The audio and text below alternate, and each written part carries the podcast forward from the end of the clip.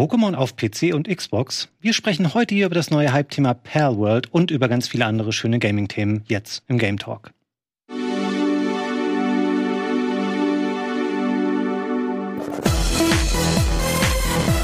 Herzlich willkommen zu einer neuen Ausgabe vom Game Talk hier bei Rocket Beans TV. Ich begrüße euch einmal da draußen und ich begrüße zwei ganz wundervolle Gäste, die ich mir heute hier eingeladen habe. Zum einen nämlich die gute Sarah. Hallo Fabian, danke schön. Schön, dass du mal wieder mit dabei bist, dass du die Zeit gefunden hast, um über neue Spiele zu sprechen. Du hast auch was Schönes mitgebracht, dem wir uns gleich widmen werden.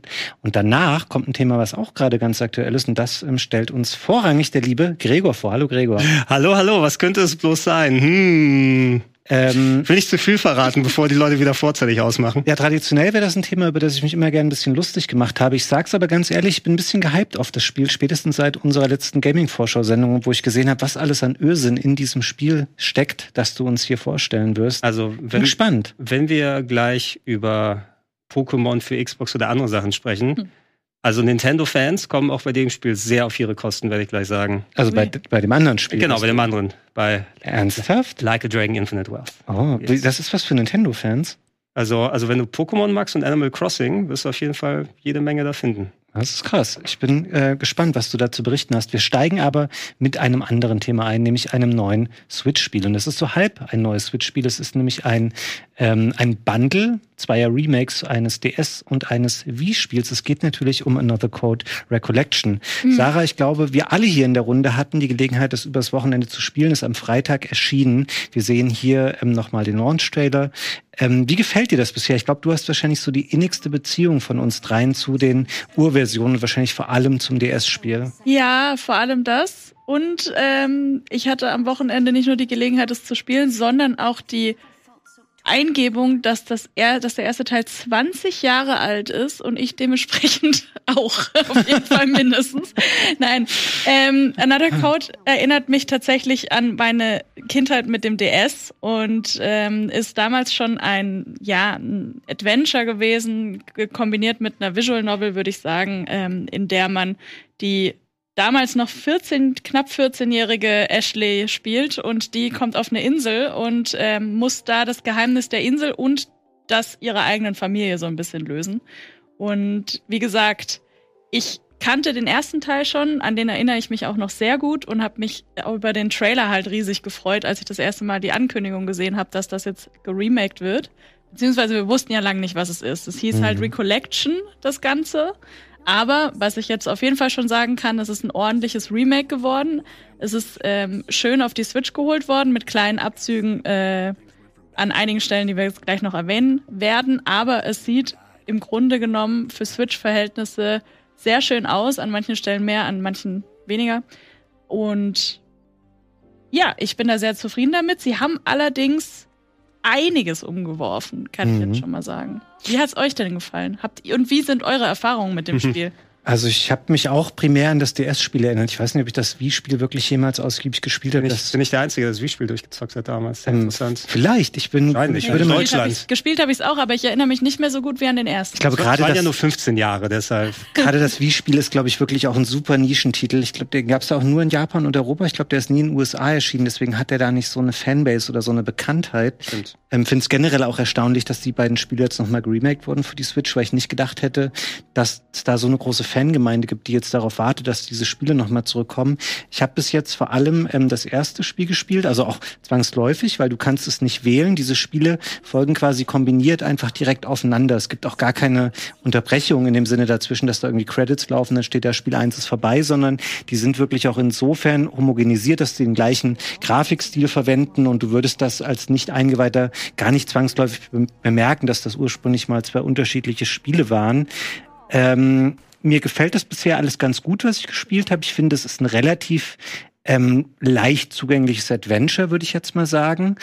Allerdings, man merkt natürlich schon, dass das Urspiel mal auch von der ähm, Originalität des DS gelebt hat, dass du da zwei Bildschirme hattest, dass du einen Touchscreen hattest, auf dem du Dinge machen konntest und musstest. Das mussten sie natürlich jetzt anpassen. Ich habe bis jetzt so das Rätseldesign als relativ konventionell empfunden. Ähm, also es ist viel ähm, mache eine einfache Aufgabe, ein leichtes Rätsel, irgendwie füge vier Teller zusammen in ein Regal oder stell drei Figürchen passend auf, dann kriegst du einen Schlüssel, dann kommst du in den Raum, machst wieder ein Rätsel, kriegst wieder einen Schlüssel. Also es ist sehr ähm, schlüsselfokussiert, spielerisch. Ähm, das mag sich im zweiten Teil aber auch noch ein bisschen ändern. Ansonsten, ich mag die Stimmung gerne, finde diesen Visual Novel-Stil sehr schön, den sie gefunden haben, ähm, finde es schön vertont. Also das hat es natürlich im Original, zumindest auf dem DS nicht gehabt. Ähm, gute englische Sprecher, es gibt keine deutschen, kannst noch Japanisch, glaube ich, nehmen. Ähm, von daher gefällt es mir ganz gut. Aber es ist, ähm, hat nicht mehr so diesen Besonderheitsfaktor, spielerisch zumindest. Ja, ja, kann ich mir gut vorstellen. Also ich habe jetzt nicht in die Retail-Fassung äh, reingeschaut. Die Demo hatte ich ausführlich gespielt und äh, in Vorbereitung tatsächlich nochmal in den DS-Teil und die Wii-Version nochmal reingeguckt von den mhm. Originalen. Ich habe jetzt demnächst nochmal eine Reise, da werde ich schön die Switch mitnehmen und dann äh, mal ausführlicher spielen, äh, weil Infinite Wealth kann auch erstmal ein bisschen warten. Ähm, interessant zu hören, dass ähm, tatsächlich das jetzt in eine Narrativ, in ein narratives Erlebnis zusammengegossen wurde. Mhm Mhm. Äh, weil ich habe alleine den zweiten Teil, den habe ich noch relativ präsent, auch wenn es jetzt mhm. nur 15 Jahre und so weiter sind. Ähm, aber der hat ähnlich analog zum ersten Teil auf dem äh, Nintendo DS die Eigenheiten der Wii für die Rätsel dann mitbenutzt. Äh, gerade beim DS war es ja noch mal spezieller. Im Ace Attorney werden wir auch noch mal ein bisschen drauf zu sprechen kommen. Mhm. Hat ja auch mit den DS-Ausgaben zum Beispiel für Rätseldesign, was können wir mit dem Touchscreen machen, mit dem Mikrofon, äh, wie können wir die, die, die Eigenheiten fürs Rätseldesign einsetzen. Bei, bei Ace Attorney war es so irgendwie so ähm, Fingerabdruckpulver austupfen, dann wegpusten, so um ja. sowas zu machen. Ja, das stimmt. Das, das kannst du natürlich nicht replizieren mit der Switch, die maximalen Touchscreen während des Handheld-Modus hat. Oder ansonsten hast du nur Bewegungssteuerung, die, die das du konkret machen kannst äh, mit, äh, für, für das Rätseldesign. Dementsprechend ist einiges sehr anders mhm. als äh, gerade bei dem DS-Teil. Da gab es am Anfang so ein Kurbelrätsel, wo man eine Brücke ja. runterlassen muss mit dem Stylus und so. Das wurde alles adaptiert, natürlich, soweit ich das von der Demo her kenne. Der zweite Teil an sich war aber auch schon ein umfangreicheres Erlebnis. Ne? Der war ja sowieso komplett anders, so eine Perspektive zeigen. Du hattest so eine Resident Evil-Style fast schon, so über Schulter, mhm. wo du dich darum bewegt hast und, und die Rätsel dann auch so, so Wasser in Reagenzgläsern gegeneinander abwägen, dass du so hin und her kippen musst. Ähm, das ist, denke ich mal, möglich natürlich auf der, äh, auf der Switch jetzt, ähm, aber es muss kürzer sein als die 15 bis 20 Stunden, die das Original vom zweiten Teil da gedauert hat. Ja, mhm. es ist gar nicht so viel kürzer, habe ich Ich meine den zweiten Teil allein. Ja, ja, ne? der zweite. Ja? Ähm, der ist weitaus länger weiterhin als der erste. Ich bin okay. mit dem zweiten auch noch nicht durch. Äh, mhm. Zum äh, Disclaimer, wir haben's, ich habe es jetzt am Wochenende eben spielen können. Und ähm, das mit dieser Resident Evil-Style-Kamera, das haben sie jetzt auch im ersten adaptiert. Also ihr müsst euch vorstellen, falls ihr den, das DS-Game jetzt nicht mehr so vor Augen habt, ähm, es war so, dass man immer von oben quasi Ashley gesehen hat und sie dann durch die Areale führen mhm. konnte und auf dem anderen Bildschirm dann eben den Raum nochmal gesehen hat oder den Ausschnitt des Raumes und äh, da dann quasi so eine Seitenansicht. Aber grundsätzlich auf Ashley hatte man immer eine Draufsicht eigentlich. Das haben sie jetzt äh, komplett anders gemacht. Hast du ja auch in der Demo schon gesehen. Das ist jetzt im ersten und im zweiten so, dass man mit der Kamera relativ doll ihr im Nacken klebt, was mhm. wahrscheinlich grafische Gründe haben kann, dass man einfach nicht so viel Umgebungsgrafik gleichzeitig zeigen muss, kann mhm. ich mir vorstellen. Aber mir war es auch zu nah. Also es war wirklich für die heutigen, ähm, ja, das heutige, wie man es gewohnt ist, ist die, die Art von Over-Shoulder-Perspektive oder, oder ja, Third Person, aber halt so nah an ihr dran, das ist keine Ego. Da wäre es dann wieder okay. Das hat irgendwie war das so ein Zwischending, was mich nicht, was mich bis zum Schluss so ein bisschen gestört hat tatsächlich. Mhm. Ja, ich habe mich auch gewundert, die Kamera ist wirklich sehr nah dran an ihr und das ist manchmal, ähm, der erste Teil ist ja auch sehr darauf fokussiert, dass er in so einem großen Herrenhaus stattfindet. Und manchmal, da die Räume auch nicht so groß sind, hat, hast du so ein bisschen so ein klaustrophobisches Gefühl beim Spielen dann. Ähm, ich glaube auch, dass es vielleicht dazu dient, dass die Framerate einfach ähm, gehalten werden soll. Aber es sieht schon ganz gut aus. Ich finde, es ist ein Spiel, was gut dafür geeignet ist, auch im Handheld-Modus zu spielen, eben weil sie auch relativ groß ist und du alles gut erkennen kannst. Ich finde, auf dem Fernseher ähm, wirken manche Sachen so ein bisschen grob, was die Texturen angeht. Da merkst du halt wieder dieses Ding, dass die Switch einfach alt ist und sich natürlich auch ein bisschen schwerer tut, ähm, solche echten 3D-Areale zu inszenieren, als es auf anderen Plattformen der Fall wäre. Was würdest du denn ähm, sagen, Sarah, so aus deiner umfangreichen Kenntnis des Originals? Ähm, hat das für dich jetzt noch so den Zauber von damals? Weil ich habe für mich auch so überlegt, für wen ist dieses Spiel jetzt gemacht? Ich finde, das ist ein kompetent gemachtes ähm, Action-Adventure mit einer jungen Protagonistin. Und man kann das völlig ähm, äh, hindernisfrei spielen. Also so dass man stört sich an nichts irgendwie, man kommt die ganze Zeit gut voran, auch weil es gibt eine neue ähm, Hilfefunktion, wenn du mal irgendwie nicht weiter weißt, in mehreren Stufen. Mhm. Du kannst sogar so Call of Duty-like dir ähm, so einen Kreis um sie anzeigen lassen, der dir immer genau die Richtung zeigt und das Objekt in welchem Zimmer, mit dem du als nächstes interagieren musst. Das heißt, du müsstest eigentlich gar nichts mehr selber lösen. Also das Spiel arbeitet dir sehr entgegen. Ähm, und ich glaube, dass das auch eher für eine jüngere Zielgruppe oder auch für Einsteiger im Genre, dass das eine schöne Erfahrung ist. Würde sonst aber sagen, das ist nicht das ähm, kreativste oder forderndste Adventure, was man mittlerweile wahrscheinlich irgendwie spielen kann. Dafür finde ich, merkt man auch, dass einfach viel Zeit vergangen ist zwischen den Urspielen. Mhm. Ja. ja, also ich glaube, dass also ich habe mir diese Frage natürlich auch gestellt, für wen ist dieses Spiel gedacht? Und ich finde die sehr schwer zu beantworten, weil Natürlich bin ich nicht mehr so jung wie damals und gleichzeitig ist meine Erinnerung daran auch einigermaßen verklärt, aber für mich hatte Another Code immer so einen relativ spezifischen Platz in meinem Herzen, weil es halt das Besondere hatte, dass man sich dran erinnern konnte, dass diese Rätsel in dem, wie ich mich dran erinnere, total besonders waren, mhm. weil sie eben auch so sie hat ja quasi einen DS dabei, mittlerweile ist das eine Switch, das äh, das System mhm. äh, heißt im Game und ähm, damit hattest du das Gefühl als Kind, wenn man es gespielt hat, dass man dieses das, also den DS ja haptisch in der Hand hat und eben mit dem auch haptisch irgendwelche Rätsel lösen kann. Das ging los mit, hey, bitte äh, scanne deinen Fingerabdruck, denn nur du kannst in der, also im Spiel wird so erklärt, nur biometrisch kann Ashley da rein, also musst du musst du als Spieler deinen Fingerabdruck äh, am Anfang scannen, was natürlich einfach nur eine Touchscreen mhm. ähm, halten ähm, technischen Hintergrund hat, aber das war irgendwie so ein bisschen ein Step mehr immersiv die ganze Zeit. Und das fand ich cool an dem Spiel. Und das natürlich gepaart mit dieser Mystik, dass man damals Rätsel auch noch nicht mit zwei Klicks äh, am Smartphone nachgucken kann, sondern man hängt sich dann relativ lang vielleicht an einer Stelle auf. Und äh, ja, das alles hat das Spiel nicht mehr, weil ich bin völlig fein damit und Fan davon, dass es jetzt eben diese Tipps gibt und so. Mhm. Ähm, das stört mich gar nicht, aber ich bräuchte diese Tipps nicht, weil die Rätsel mir zu simpel sind und mhm. zu stringent und weil sie an den Rätseln zu viel neu gemacht haben, meiner Meinung nach, und zwar in eine Easy-Mode-Richtung.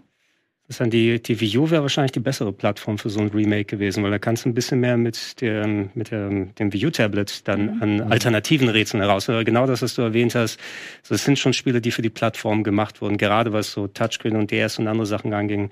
Ace Attorney, ähm, Hotel Dusk, was ja auch von Sing, dem gleichen Entwickler wie die mhm. äh, Another Code Spiele ist, ähm, hatte auch super davon gelebt, was man mit dem DS machen kann, äh, plus äh, die äh, Buchform, mit der man zahlen muss. Das war Another Code ja nicht, das hast du normal gehalten, aber ähm, Hotel Dusk hast mhm. du wie so ein Buch gehalten mit Hochkant-Sachen, wo genau das Artwork darauf ausgelegt war. Nine Hours, Nine Persons, Nine Doors auch was, was sehr mit dem DS zusammenhängt, was mhm. die Narrative angeht. Und diese Sachen auf eine neue Plattform umzusetzen, die eben nicht diese Features bietet, da, mhm. da kannst du natürlich nicht das gleiche äh, Ergebnis replizieren. Ich würde mir fast vorstellen, entweder ähm, es ist zu aufwendig, um zu sagen, oh, noch wieder ein Port auf die Nintendo Switch, um das Programm aufzufüllen, bis das nächste Gerät kommt. Mhm. So ja. viele Wii U-exklusive Games haben wir ja nicht mehr. Nö, die, die haben da schon echt viel reingesteckt. Das ist schon ein ordentliches ja. Remake eigentlich, wo sie auch viel dran gemacht haben bisschen komisch, weil also die mussten ja alles in 3D neu bauen. Die mussten Sprecher casten, das alles einsprechen lassen. Das Spiel ist mit relativ großem Aufwand neu gemacht, aber du hast das Gefühl, dass es spielerisch einfach eher ein bisschen zusammengestrichen ist. Vieles, was man nicht replizieren konnte, wurde teilweise rausgelassen oder in sehr vereinfachter Form umgesetzt. Und du hast eben schon mal ähm, Nine Hours, Nine Persons, Nine Doors gesagt. Und ich glaube, wenn man mit sowas als Referenzwert rangeht, ähm, also das hat auch anspruchsvolle Rätsel, aber es ist eher eine Visual Novel. Ähm, das heißt, die, der Story Progress und auch Sachen lesen und einfach so ein bisschen eine Geschichte erleben, das steht im Vordergrund. Und ich finde für mich, das ist eher ein gesunder Approach, auch an das Another Code Remake ranzugehen. Ähm, wenn du sagst, ich erwarte nicht irgendwie das krasseste Adventure-Erlebnis, aber ich möchte einfach eine schöne, ähm, Geschichte hören, die ganz nett erzählt ist, die nicht sonderlich komplex ist. Also gerade Teil 1 ist auch überraschend kurz, finde ich. Ja. Ähm, also das hat man schnell durch. Teil 2 dann deutlich umfangreicher. Das schadet auf jeden Fall nicht, wenn man genau weiß, was für eine Art von Spiel man hier bekommt. Genau. Oh, ist auch nicht so für jemanden, der viel Visual Novel spielt, jetzt nicht unbedingt, wow, was sind da für krasse Wendungen, die auf einen warten. Natürlich nee. gibt es so Überraschungen.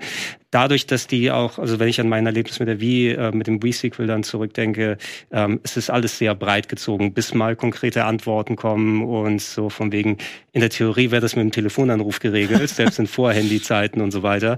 Sehr viel, wo, wo dann die Mysterien aufgeworfen werden, das könnte man auch alles wesentlich schneller machen. Es lohnt sich schon, das sich mal anzuschauen, aber wer vielleicht krassere Visual Novels mit mehr Mindfuck-Potenzial gewöhnt ist, ähm, die sollten sich auf was Entschleunigtes einstellen. Ja, ich finde es trotzdem aber solide. Ich mag Coming-of-Age-Stories. Darauf muss man sich, glaube ich, auch einlassen. Aber wenn man da grundsätzlich Fan von ist, dann finde ich, ist Another Code auch immer noch mhm.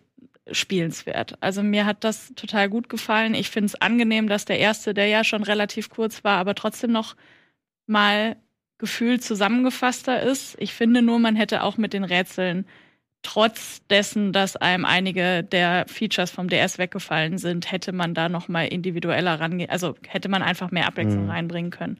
Ich stelle mir jetzt ganz kurzes Beispiel, aber ich stelle mir sowas vor wie ähm, es gab im ersten musste man einen Zettel äh, hier Stücke von von einem großen Brief irgendwie zusammenpuzzeln. Mhm. Das kannst du auch mit der Switch immer noch machen. Es ist wirklich, also es wäre diverser ge gegangen und äh, das hätte ich auch schön gefunden, aber ich fand es auch schön, einfach nochmal da in diese Welt abzutauchen und ich bin jetzt auch mhm. noch gespannt auf den Rest vom zweiten Teil. Die sollten mal so ein Rätsel machen von wegen, okay, du musst dein DRS schütteln oder so, es muss die Switch aus dem Dock rausnehmen und schütteln. Irgendwelche so, solchen Kram, ne? Wenn du so, mhm. also irgendwas mehr überlegen, was du einfach nochmal haptischer darüber hinaus. Also nicht, nicht nur Kojima hat sich diese Rätsel ausgedacht, sondern da gab es ja sehr viel gerade im Handheld. Ja, das wäre generell halt eine Methode gewesen, wenn sie wüssten, okay, das Spiel muss nicht dockt laufen, dann hätten sie auch ganz viel Touchscreen-Kram einbauen können. Gab es nicht irgendwelche Switch-Spiele? Auch gab es nicht mal irgendein Mario Party oder so, ja, was ja. du nur im Handheld Mul Genau, im Multiplayer, wenn du sie dann nebeneinander gelegt hast, die Switch-Bildschirme. Mhm. War das nicht so?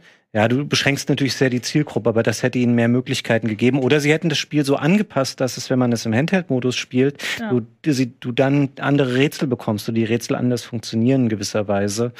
Ähm, also ja, das, das Potenzial hier, spielerisch haben sie nicht ganz ähm, ausgeschöpft. Das hätte man ein bisschen stärker noch machen können, würde ich auch sagen. Aber es hat jetzt overall haben wir jetzt dem Ganzen schon so einen etwas negativen Spin auch gegeben. Finde es schon cool. Ich finde nur immer, dass man bei Nintendo-Spielen oft auch mit sehr hohen Erwartungen ja. angeht, weil du immer denkst, das Spiel ist mindestens gut, wenn nicht irgendwie super, weil die in der Regel ja schon abliefern. Und da, ähm, ja, ist kompetent gemacht und alles, aber irgendwie ein bisschen arg safe gespielt teilweise auch. Ja. Und was man vielleicht noch sagen kann, weil ich will es auch nichts, auf jeden Fall nicht zu negativ enden lassen. Es gibt seine Kritikpunkte und die haben wir, glaube ich, genannt, aber ich fand es auch schön, dass die haben mit dem Sounddesign und mit den Kulissen total schön gespielt, weil es gab einfach Szenen, die man aus, die man kennt, wenn man das Originalspiel gespielt hat und mhm. jetzt aber halt in 3D da wirklich hinzugehen. Ich weiß nicht, wie es dir jetzt wahrscheinlich ging, aber weil Gregors noch nicht gespielt hat, aber am Anfang von Teil 1 kommt man auf einen Friedhof. Und mhm. ich fand das relativ eindrücklich cool, wie, ja, wie man da ankommt, wie das alles ausschaut und vor allem, wie es sich auch anhört. Und das äh, mochte ich, dass man diese Orte neu und dieses Anwesen vor allem neu kennenlernt. So. Ich glaube, der Part mit dem Friedhof ist auch in der Demo schon enthalten. Das hat Gregor wahrscheinlich Ach, auch schon gesehen. Und da auch noch mal der Hinweis, ähm, bevor wir jetzt zum nächsten Thema kommen. Also wenn ihr euch jetzt noch unschlüssig seid, auch anhand unserer Beschreibung, ist denn jetzt Another Code für mich ein Spiel oder nicht, ähm, ladet euch die Demo runter. Wenn es euch gefällt, könnt ihr den Spielstand dann nämlich übernehmen. Die Vollversion haben wir wahrscheinlich alle hier auch ähm, gemacht. Das ist jetzt im eShop Demo und Vollversion ähm, seit Freitag erhältlich. Kostet, glaube ich, 60 Euro. Also das Doppelpack aus beiden Spielen. Ähm, ja, dann vielen Dank, ähm, Sarah, für deine umfangreichen Eindrücke hier. Gerne. Kommen wir mal ähm, zum angekündigten ähm, Like a Dragon Infinite Wealth. Mhm. Ähm, ist es wirklich ist es so ein bisschen diese eierlegende Wollmilchsau, auch die mir die Trailer zuletzt versprochen haben. Ich habe mich wirklich hier auch schwer getan. Es gibt eine Milliarde Trailer zu diesem Spiel, also mhm. charakterfokussierte, storyfokussierte. Ich habe jetzt einfach mal random einen relativ neuen Trailer mitgebracht hier zur Bebilderung, den wir da mal zu laufen lassen können. Und du musst das, glaube ich, für uns immer ein bisschen einordnen, Gregor. Was kann man alles in diesem Spiel machen? Wo liegt der Schwerpunkt? Wem gefällt das? Wem gefällt das nicht? Also, eierlegende Wollmilchsau ist schon mal eine sehr gute Genrebezeichnung. ähm, andere würden sehr expansives, äh, rundenbasiertes Rollenspiel dazu sagen. Wobei, ich will nicht zu viel ausholen. Ich glaube, wenn ich dann einmal richtig aushole, könnte ich lang und breit drüber erzählen. Ähm, hinter Like a Dragon Infinite Wealth verbirgt sich Yakuza 8. Yakuza kennen wir oder wir kannten die Serie als Yakuza für lange Jahre hier. Und ähm, da hatten wir ja Kazuma Kirio vorher als Protagonisten, als Ex-Mafioso, der aber immer wieder in die Irrungen und Wirrungen äh, seiner alten Gang mit reingezogen wurde. Mhm. Ähm, der ist mit Teil 6 abgetreten als Protagonist und ist gegen Ichiban Kasuga ausgetauscht worden. In dem Sinne, dass wir quasi über ihn fokussiert jetzt das Abenteuer erleben, was ein ganz anderer charakterlicher Typ ist und man hat die Gelegenheit genutzt, daraus auch das Gameplay zu ändern von Action-Brawler in Echtzeit zu rundenbasiertem Rollenspiel, weil Ichiban so ein Nerd ist und sich das alles wie sein Lieblingsspiel Dragon Quest vorstellt, mit rundenbasierten Kämpfen. Das ist so der Story-mäßig. So? Ja, ah, ja okay. weil er so ein Hardcore-Nerd ist und äh, dementsprechend dann die, die Gegner dann zu Monstern und anderen Sachen werden, die du rundenbasiert besiegen kannst. Ähm, es war jetzt so, dass der siebte Teil ist jetzt auch schon mal ein bisschen her, der war aber, soweit ich gesehen habe, wirklich echt erfolgreich gewesen. Die mhm. Serie allgemein im Westen immer besser angekommen. Mit dem Wechsel jetzt zum Rollenspiel, vielleicht hat man es auch noch mal einem neuen Publikum geöffnet, die nicht Bock auf das Action-Brawling haben mhm. und voll in Echtzeit da draufhauen. Ich persönlich bin Fan davon, muss ich sagen. Ich vermisse es immer noch ein kleines bisschen. Mhm. Also so, dass das klassische Gameplay gefällt mir persönlich so ein kleines bisschen besser. Äh, führt im achten Teil jetzt die Story fort, die im siebten beendet wurde. Aber jetzt kommt tatsächlich Ichiban Kasuga und Kazuma Kiro zusammen in einer Rollenspielparty und erleben Abenteuer in Hawaii. Erstmals außerhalb Japans. Okay. In einer sehr großen, umfangreichen Location. Ähm, die größte, die bisher es für Yakuza oder für Like a Dragon Spiele gegeben hat. Und wie gesagt, eierlegende Wollmilchsau trifft es am besten. Wir können auf die einzelnen Parts mal eingehen. Ähm, ich kann euch sagen, mir macht es persönlich, wie ich schon erwartet habe, viel Spaß. Leider wurden meine Kritikpunkte aus dem siebten Teil, die ich vereinzelte habe, nicht so gut adressiert, finde mhm. ich persönlich, was ich dann auch noch mal erläutern werde. Aber ob du dich jetzt in rundenbasierten Rollenspiel, Open World Sandbox Action äh, austoben möchtest, tausendfach Minigames, die du machen kannst, alte Sega-Automaten spielen oder wenn du alle einfangen willst, du wirst der Allerbeste sein, wie keiner vor dir war. Sammel alle Perverslinge ein, denn du wirst der beste Sujimon-Trainer. Ein komplettes Pokémon-Spiel ist drin. Hast du gerade Perverslinge gesagt? Ja. Ja, weil du, du sammelst natürlich keine, du sammelst natürlich keine Pokémon, sondern es gibt dort das sogenannte Suji-Deck, äh, Suji-Decks heißt es, mhm. äh, äh, was bereits im letzten Teil ähm, gemacht wurde. Die sind übrigens immer sehr clever bei, bei den Like a Dragon Entwicklern, dass sie mit vorhandenen Assets einfach mal neue Modi basteln. Die haben mhm. einfach alle gegnerischen Model genommen und die kannst du dir alle in so einer Übersicht dann einsammeln. Mhm. Ähm, das, das, konntest du letztes Mal machen und dann noch so mal kleine Bonusgeschichten machen. Jetzt gibt's eine richtige Sujimon-Liga mhm. mit Arenaleitern, die du äh, bekämpfen kannst. Du kannst äh, Gegner rekrutieren für dein Sujimon-Team. Mhm. Also, ähm, wie gesagt, es sind meist dann so irgendwelche Leute, die dann die, kurz die, den Matteln aufmachen oder Perverslinge in, in äh, Schlafsäcken äh, auf die Gegner, die du normalerweise triffst. Und die kannst du zu Gruppen zusammenstellen, die alle natürlich elementare Abhängigkeiten haben und versuchen, der Allerbeste zu sein, indem du ähm, sie trainierst gegen andere Sujimon-Trainer, die überall verteilt sind, antrittst. Du kannst in freie Wildbahn, also so Gegner, die rumlaufen, äh, auf die treffen und musst denen dann äh, Komplimente machen und Geschenke geben, damit sie deiner Party beitreten. Ja, es hilft jetzt tatsächlich auf die Taste zu hämmern, um sie einzufangen. Nicht, nicht nur ein psychologischer Effekt wie bei Pokémon. Da okay. haben wir gerne mit dem Pokéball immer so draufgehauen. Jetzt sind es keine Pokébälle, sondern Geschenkpakete. Ähm, und das ist eins dieser umfangreicheren Minigames, wie es in den vergangenen Like a Dragon Spielen gab. Da gab es ja irgendwie äh, Grundstückspekulation, womit du dich 20 Stunden beschäftigen kannst oder mhm. Clubmanagement. Und das ist eins von denen hier, äh, wo überall zusätzlich zu dem Game verteilt sind, dass du wie Pokémon mit den Ingame-Gegnern das machen kannst.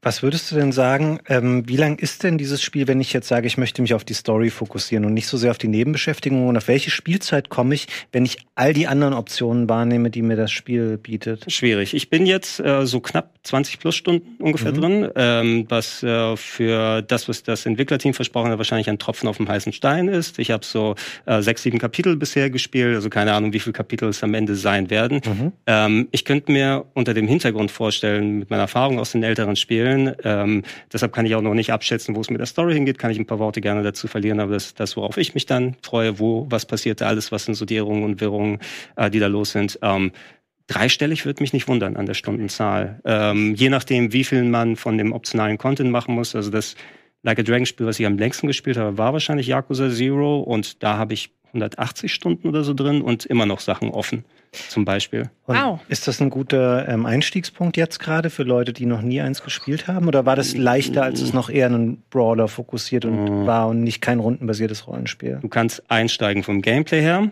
Ich weiß nicht, ob du unbedingt jemand sagen würdest, also ich nehme mal jetzt Game of Thrones, nicht um die Qualität der Stories gegenüberzustellen, aber würdest du jemandem empfehlen, mit der achten Staffel von Game of Thrones von der Serie einzusteigen und nicht schaust dir von Anfang an an? Ja gut, aber eine Serie baut ja quasi automatisch, also wenn es nicht gerade eine Comedy-Serie ist, bei Game of Thrones ist es ja schon elementar wichtig. Und hier, nach meinem Verständnis, ist es ja wieder eine neue Geschichte mit einem Charakter, der auch sein zweites Spiel jetzt erst hat. Oder? Aber es führt die Story fort, die im siebten Teil angefangen wurde, natürlich immer mit entsprechend Abstand dazwischen. Du wirst nochmal abgeholt als neuer Spieler. Aber äh, es fühlt sich trotzdem so als ein gering, geringeres Erlebnis meines Erachtens an, wenn du nicht vertraut bist, wer sind diese Charaktere, die wieder zurückkehren, was sind die mhm. Beziehungen, die aufgebaut wurden. Mhm. Du kannst schon damit einsteigen, aber ähm, wir hatten diese Diskussion auch, als The Man Who Erased His Name rausgekommen ist vor mhm. ein paar Monaten, was dann das zwischen Midquell gewesen ist, zwischen Yakuza 6 und Like a Dragon Infinite Wells, das nochmal die Geschichte von Kazuma Kiro gezeigt hat. Als Superfan der Serie finde ich immer wichtig, diese Sachen geguckt zu haben. Ihr könnt wahrscheinlich so direkt einsteigen, weil das Gameplay-mäßig und hinterlich euch nochmal erklärt wird. Ich weiß nicht, ob das Investment da ist, um die doch recht umfangreichen Cutscenes und ähm, teilweise auch ähm, sehr verworrenen Untereinanderbeziehungen. Was sind die Leute mit japanischen Namen? Zu welcher Organisation gehören die? Mhm. Dann nochmal, dann kommen von da nochmal welche dazu. Wer steht in welchem Verhältnis zueinander? Das, das hat man dann nicht so sehr drauf. Und es ist übrigens äh, sehr brutal, teilweise auch. Das in den Cutscenes wahrscheinlich, ne? Ja, müß, müsste es sein. Also da äh, werden Leute halt halt teilweise durchgeslasht mit Messern oh. und Finger weggeballert mit äh, Pistolen. Also man, man sollte schon nicht zart beseitigt sein dafür. Wie ist es bei dir, Sarah? Ist es ähm, was, was dich jetzt reizen würde zu spielen? Ob ich zart beseitigt? Nee. Ähm, Yakuza ist so ein riesen äh, Klotz, wo ich nie, in den ich nie eingestiegen bin und ich wüsste nicht, an welchem Punkt ich das machen sollte, weil die halt nie sagen, ach, hier ist das 20-stündige Spielchen für Einsteiger, sondern es ist halt, sind halt immer diese Riesendinger und mhm. gefühlt kommen die auch in meiner Welt relativ häufig. Ist das so? Du hast mit genug Nerds hier wahrscheinlich zu tun, die genau auf sowas stehen. Ja.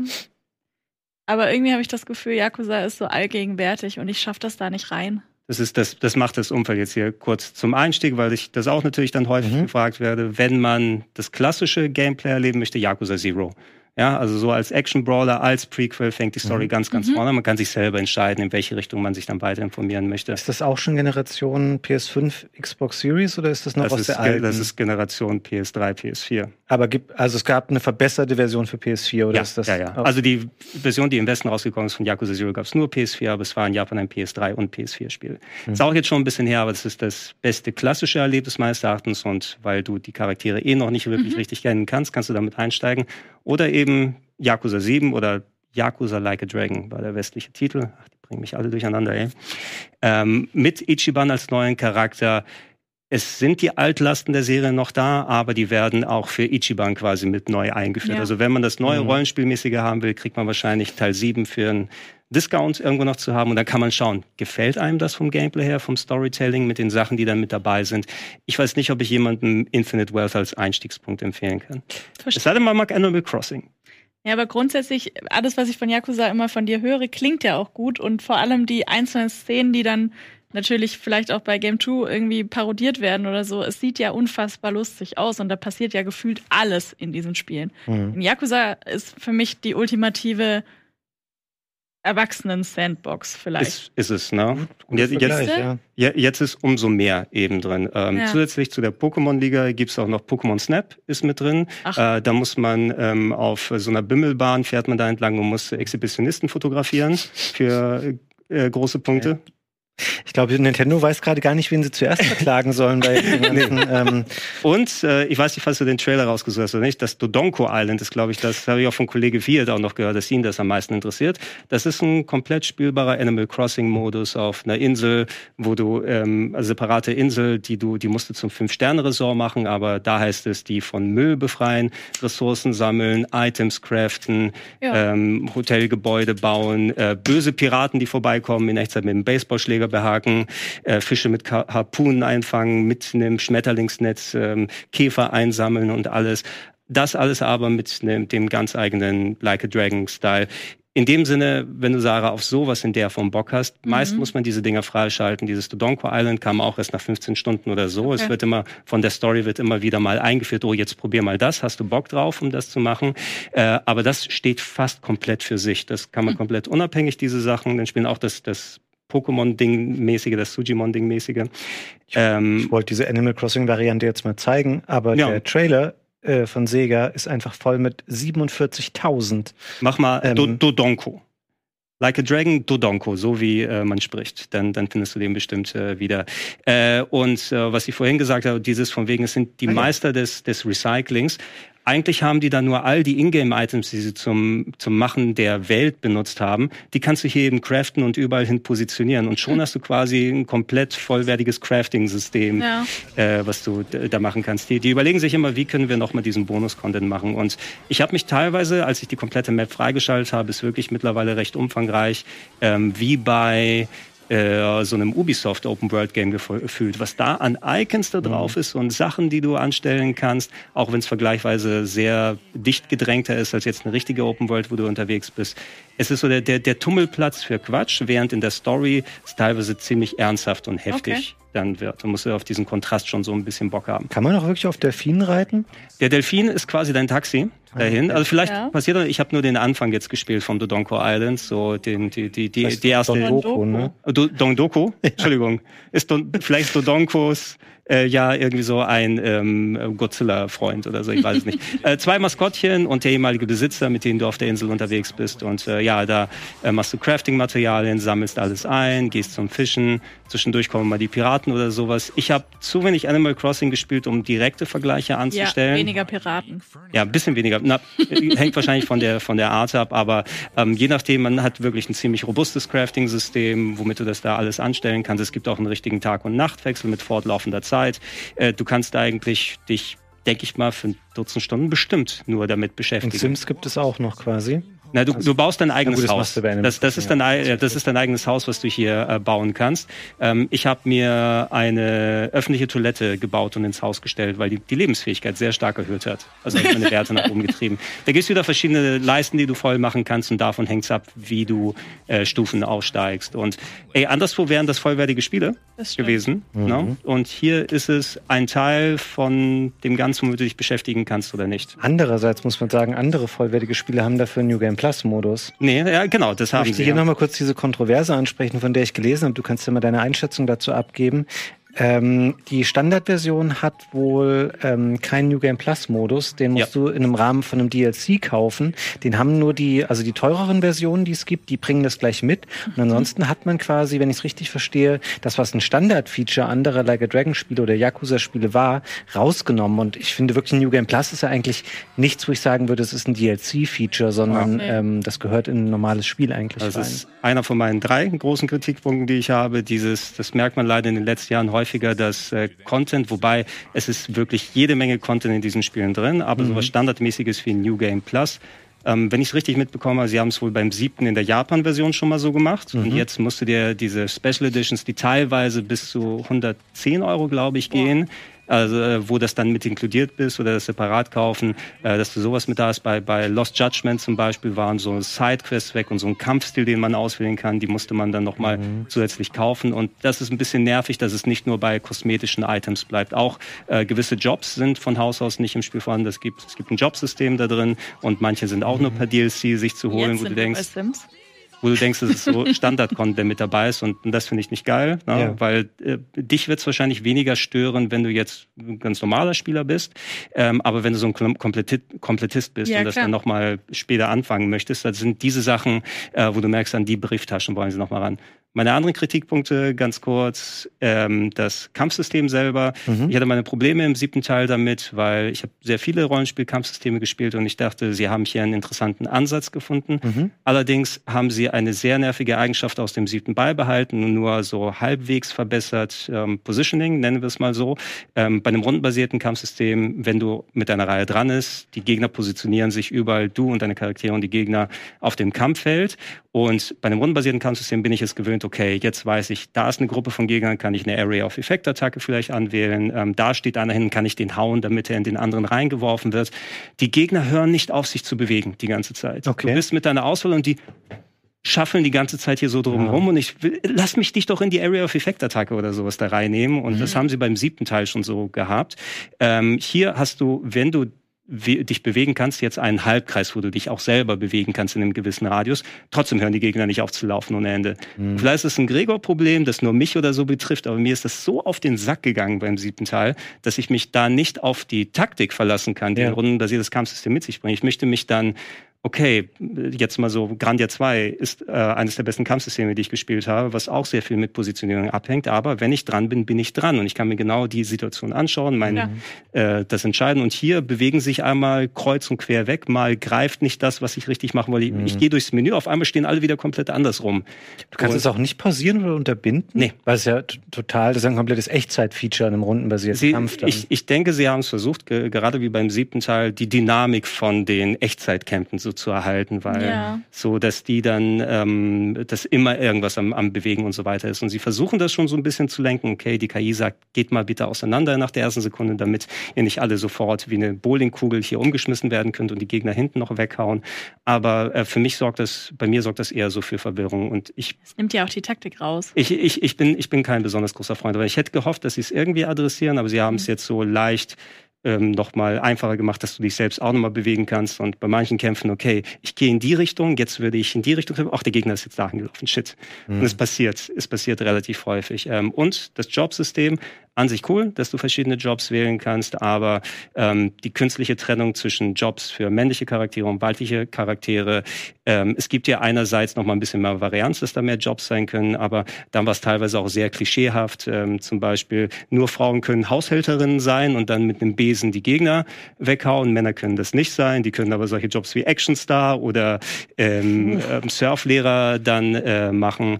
Gelbe Frauen gibt es auch noch so Ninja, weibliche Ninjas, die man sein kann, aber auch dann in sehr aufreizenden Kostümen und alles drum und dran. Ich finde diese, also dafür, dass die Serie an sich relativ progressiv ist, gerade mhm. auch was Inklusion und äh, Leute mit körperlichen Behinderungen, die in die Story inkludiert werden und alles eigentlich immer sehr interessant gemacht. Aber das wirkt auf mich ein bisschen so, ähm, ja, so am Thema vorbei oder so. Und das ja. ist hier auch nicht wieder, hat, ist mir nochmal aufgefallen, auch hier wieder diese, diese künstliche Trennung im Jobsystem, die ich nicht gebraucht hätte.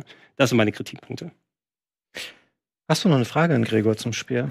Nö. Jetzt gehen wir weiter. Ähm, vielen Dank dir für die umfangreichen Eindrücke. Ich glaube, ich ja. werde erstmal Yakuza Zero probieren. Die sind, also viele davon sind auch ab und an mal in irgendwelchen Spieleabos mit drin. Also es war eine Menge davon mal im Game Pass, glaube ich. Läuft gut auf dem Steam Deck, Yakuza oh, Zero. Okay. Also ich habe, das war eins der ersten Spiele, die ich auf dem Steam Deck ausprobiert habe. Mhm. Das tragbares Yakuza Zero ist schon ziemlich geil. ähm, und wenn du, ah. wenn, wenn, wenn, du Rollenspiele magst, es ist nicht schlecht, das Kampfsystem per se, aber es fällt mir persönlich aus, es ist was, was mir dann auf die Nerven geht mit dieser Positionierung. Es ist grundsätzlich aber sehr sehr viel Arbeit reingeflossen und, und das kannst du bestimmt auf dem Steam Deck auch vernünftig spielen. Auf den, in den siebten Teil habe ich bestimmt auch 120 Stunden oder so. Krass. Bis damals. Richtig krass. Ähm, ja, vielen Dank dir. Ich glaube, wir springen mal weiter zum nächsten Thema und damit noch einmal zurück in die letzte Woche zum Donnerstag. Da hat die Xbox Developer Direct stattgefunden. Ähm, wir können, glaube ich, hier mal so ein bisschen den Intro-Trailer dazu schon mal laufen lassen. Der fasst das ein bisschen zusammen, bevor wir zu den einzelnen Spielen kommen. Ich wollte erst mal euch fragen, wie ihr das insgesamt fandet. Und um es jetzt mal vorwegzunehmen, ich war sehr, sehr positiv ähm, überrascht, oder was heißt überrascht? Ich habe das als sehr, sehr positiv wahrgenommen, finde, die haben das sehr aufwendig produziert, also ähm, schöne Einblicke in die Studios, gut eingebundene O-Töne, aber auch ein gutes Timing. Also es war ja so insgesamt immer etwas weniger als zehn Minuten pro Themenblock, ähm, viel Neues zu sehen bekommen und endlich auch mal wirklich konkrete Termine teilweise oder zumindest ähm, das Commitment von wegen, das kommt in, zu der Jahreszeit oder noch in diesem Jahr raus und fand das die waren auch so schön miteinander verbunden, diese Elemente, durch immer diese Grafiken dazwischen und du wusstest, jetzt geht's irgendwie, reisen wir weiter zum nächsten Thema. Hab das als sehr, sehr positiv ähm, wahrgenommen. Weiß nicht, wie, wie ging es euch? Ich kann nicht zu beipflichten. Ich habe es ja nochmal parallel gestreamt mhm. ähm, dabei und fand es angenehm, wie du schon erwähnt hast, die Dichte an Informationen mhm. und auch mal den Blick hinter die Kulissen.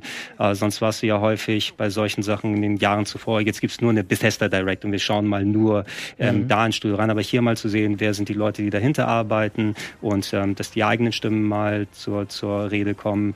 Ähm, dass man richtig Ingame gesehen hat. Die Infos fand ich persönlich am spannendsten, um mal zu sehen, ah, was ist denn Hellblade jetzt eigentlich für ein Spiel nach so vielen Jahren? Mhm. Oder äh, mit der Überraschung mit Visions of Mana, dass wir da auch mal wieder ein bisschen was Konkreteres äh, gesehen haben. Ähm, wir wissen jetzt, dass das richtige Xbox-Schedule für den Rest des ja. Jahres, ja. was mich verwundert, oder nicht verwundern sollte, einen eigentlich nicht mehr nach all den Jahren, aber diese ganzen Konsolen-Grabenkämpfe, bei mir die Comment-Leiste, alles rappelvoll mit äh, Xbox und PlayStation-Fanboys und deine Konsole mhm. dies und jenes und alles. Also ich, ich hätte das nach, dieser, nach diesem Stream nicht so empfunden, aber anscheinend hat das wieder Gemüter erhitzt in gewissen Klienten. Ich finde es schade irgendwie. Also Zumal es gibt doch gerade, also jetzt im Moment, wo wir das hier aufnehmen, ähm, schöne Spiele für alle irgendwie. Also wenn wir jetzt zum Beispiel mal zurückgehen zu Freitag, da gab es für die Switch ähm, Another Code, es gab für die PlayStation-Gemeinde ähm, irgendwie Last of Us 2 Remastered und am gleichen Tag kriegen Xbox und PC dann noch Palworld. Also jeder hat doch was Tolles ähm, zu spielen und es ist doch, ist doch auch klar, dass es teilweise noch Exclusives, Exclusives geben muss. Aber Fabian, meins ist toller als das, was du hast zum Spielen. Sei dir dessen bewusst. Weiß ich nicht, dann kann es kann. Know your place place. Jeder einfach das kaufen, was er persönlich am liebsten hat. Und ich finde es gut, ähm, dass Microsoft jetzt mal gezeigt hat, hey, das sind unsere Spiele, also für PC und Xbox, weil das da ja immer so Hand in Hand geht. Und finde, dass das ein schönes Line-up war. Das erste Spiel, was gezeigt wurde, ähm, war Avowed. Und auch hier finde ich, ähm, Obsidian hat viel Gameplay gezeigt, also oft relativ kampffokussiert. Ich habe übrigens mal ähm, spaßeshalber für mich aus diesen, das ist jetzt quasi das komplette Vorstellungsvideo, ich hatte mal nur das Gameplay zusammengeschnitten, auch bei Hellblade. Da kann man dann schon sagen, ah, bei Hellblade hast du gar nicht so viel Gameplay mhm. gesehen. Das sind viele ja, kurze, spannend. düstere Szenen. Ähm, bei Avowed war das tatsächlich ein bisschen mehr. Auch man sieht ähm, die Welt. Das ist ja die gleiche Welt, die wir auch bei Pillars of Eternity schon gesehen haben. Es spielt im gleichen ähm, Universum. Und dann eben auch, wie hier gekämpft wird, also mit Äxten und Schwertern, aber auch, du kannst ähm, Zaubersprüche ähm, so dual äh, wielden, sagt man, glaube ich, auf Neudeutsch oder auf Englisch. ähm, du kannst, es gibt Schusswaffen, ja. ähm, das existiert ja auch. Ja. Und sie haben natürlich auch gezeigt, was sie narrativ ähm, im Spiel machen wollen. Auch nochmal der Verweis eben auf frühere Spiele, die sie hatten. Und ich finde, Wout ähm, ist schon was, wo ich sage, ja, das gucke ich mir auf jeden Fall an, wenn es rauskommt, weil es ähm, so ein bisschen wie so ein modernes Skyrim irgendwie jetzt wirkt. Also ein Skyrim ja. für eine aktuelle Generation an Hardware. Und mir gefällt es schon. Mir auch. Ich finde es total. Sorry, habe ich dich. Ich wollte nur ganz ja. kurz sagen, ich finde es total ähm, spannend, den Titel. Ich verstehe bis heute nicht, wofür man eine Schusswaffe braucht, wenn man einen freaking Zauberstab hat. Das müssen sie mir auf jeden Fall erstmal noch erklären. Das war das Beste, der Zauberstab, oder? Ja, Für mich war das voll. Beste an der ganzen Prise von dem Spiel, dass er mit dem Zauberstab hier. Ja, ich habe da auch, also grundsätzlich habe ich Bock drauf und sie haben so ein bisschen den Fokus drauf gelegt. Vor allem er hier, glaube ich, dass sie halt nicht nur Hack and Slay sein wollen, sondern dass sie jetzt halt schon versprechen, dass das Kampfsystem mehr sein kann mhm. und soll. Und ähm, sich so ein bisschen den, den Befürchtungen schon entgegengestellt, glaube ich, mit natürlich diesem sehr, äh, ja, Corporate Trailer logischerweise. Mal spannend. Ich bin gespannt, wie abwechslungsreich es wirklich wird, wenn es raus ist. Aber grundsätzlich kann mich die Welt abholen. Ich finde es spannend. Äh, gib, mir, gib mir Zauberkämpfe und äh, da bin ich eigentlich am Start. So.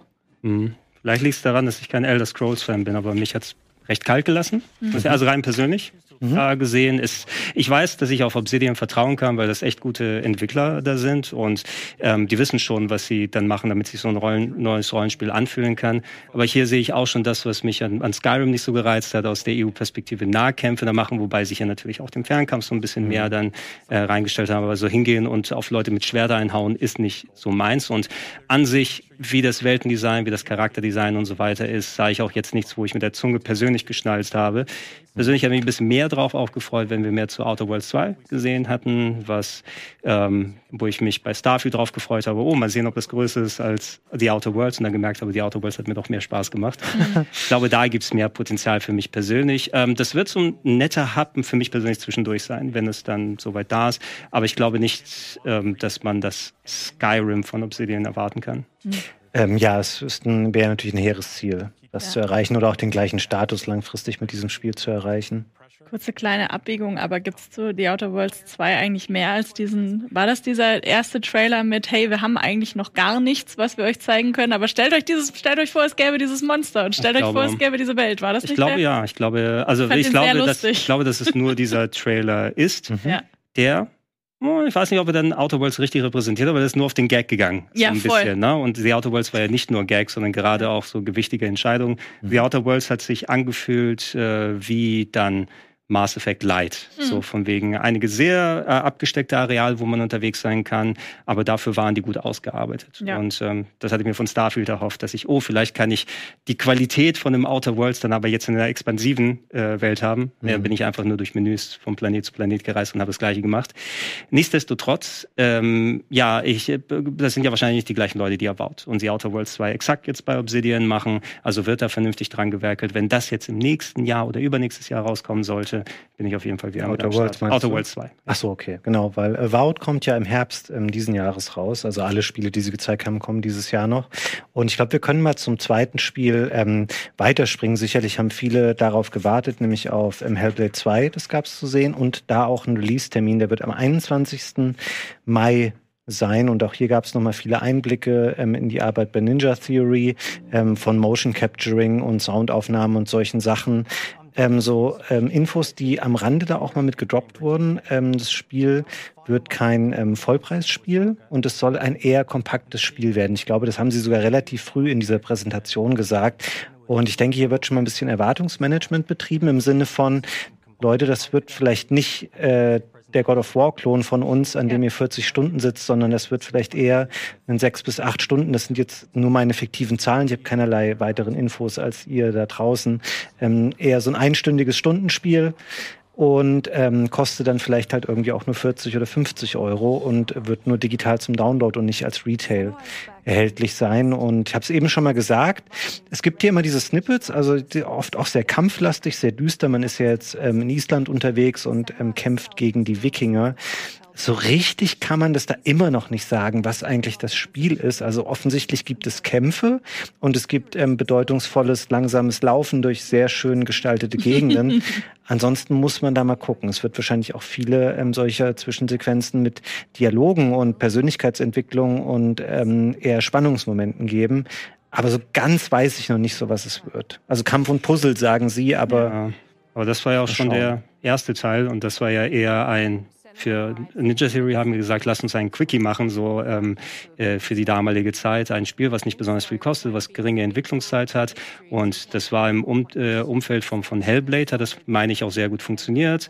Auch wenn das Gameplay mir da nicht zu 100 Prozent gefallen hat mit diesen komischen Stell dich da Rätseln und ja. guck da herum. Und das Kampfsystem war auch nicht so ausgearbeitet, aber das narrative Erlebnis war das Spannende. Nur, das haben sie eben in wesentlich kürzerer Zeit gehabt als die fünf, sechs Jahre, die wir jetzt schon ähm, mit Hellblade 2 so zu tun haben. Das ist lange. Und ich glaube 2009. Tatsächlich, das, das wären wichtige Infos gewesen, die wir jetzt mitbekommen haben, weil so eine gewisse Erwartungshaltung, man darf natürlich das nicht sofort mit dem God of War gleichsetzen, aber die geben den gleichen Pomp ja. und, und die, die gleiche Wichtigkeit ist in den vergangenen Jahren quasi auf das Spiel gesetzt worden, ohne konkret was außer Story und Emotion und versteck dich vor einem Troll oder so zu zeigen.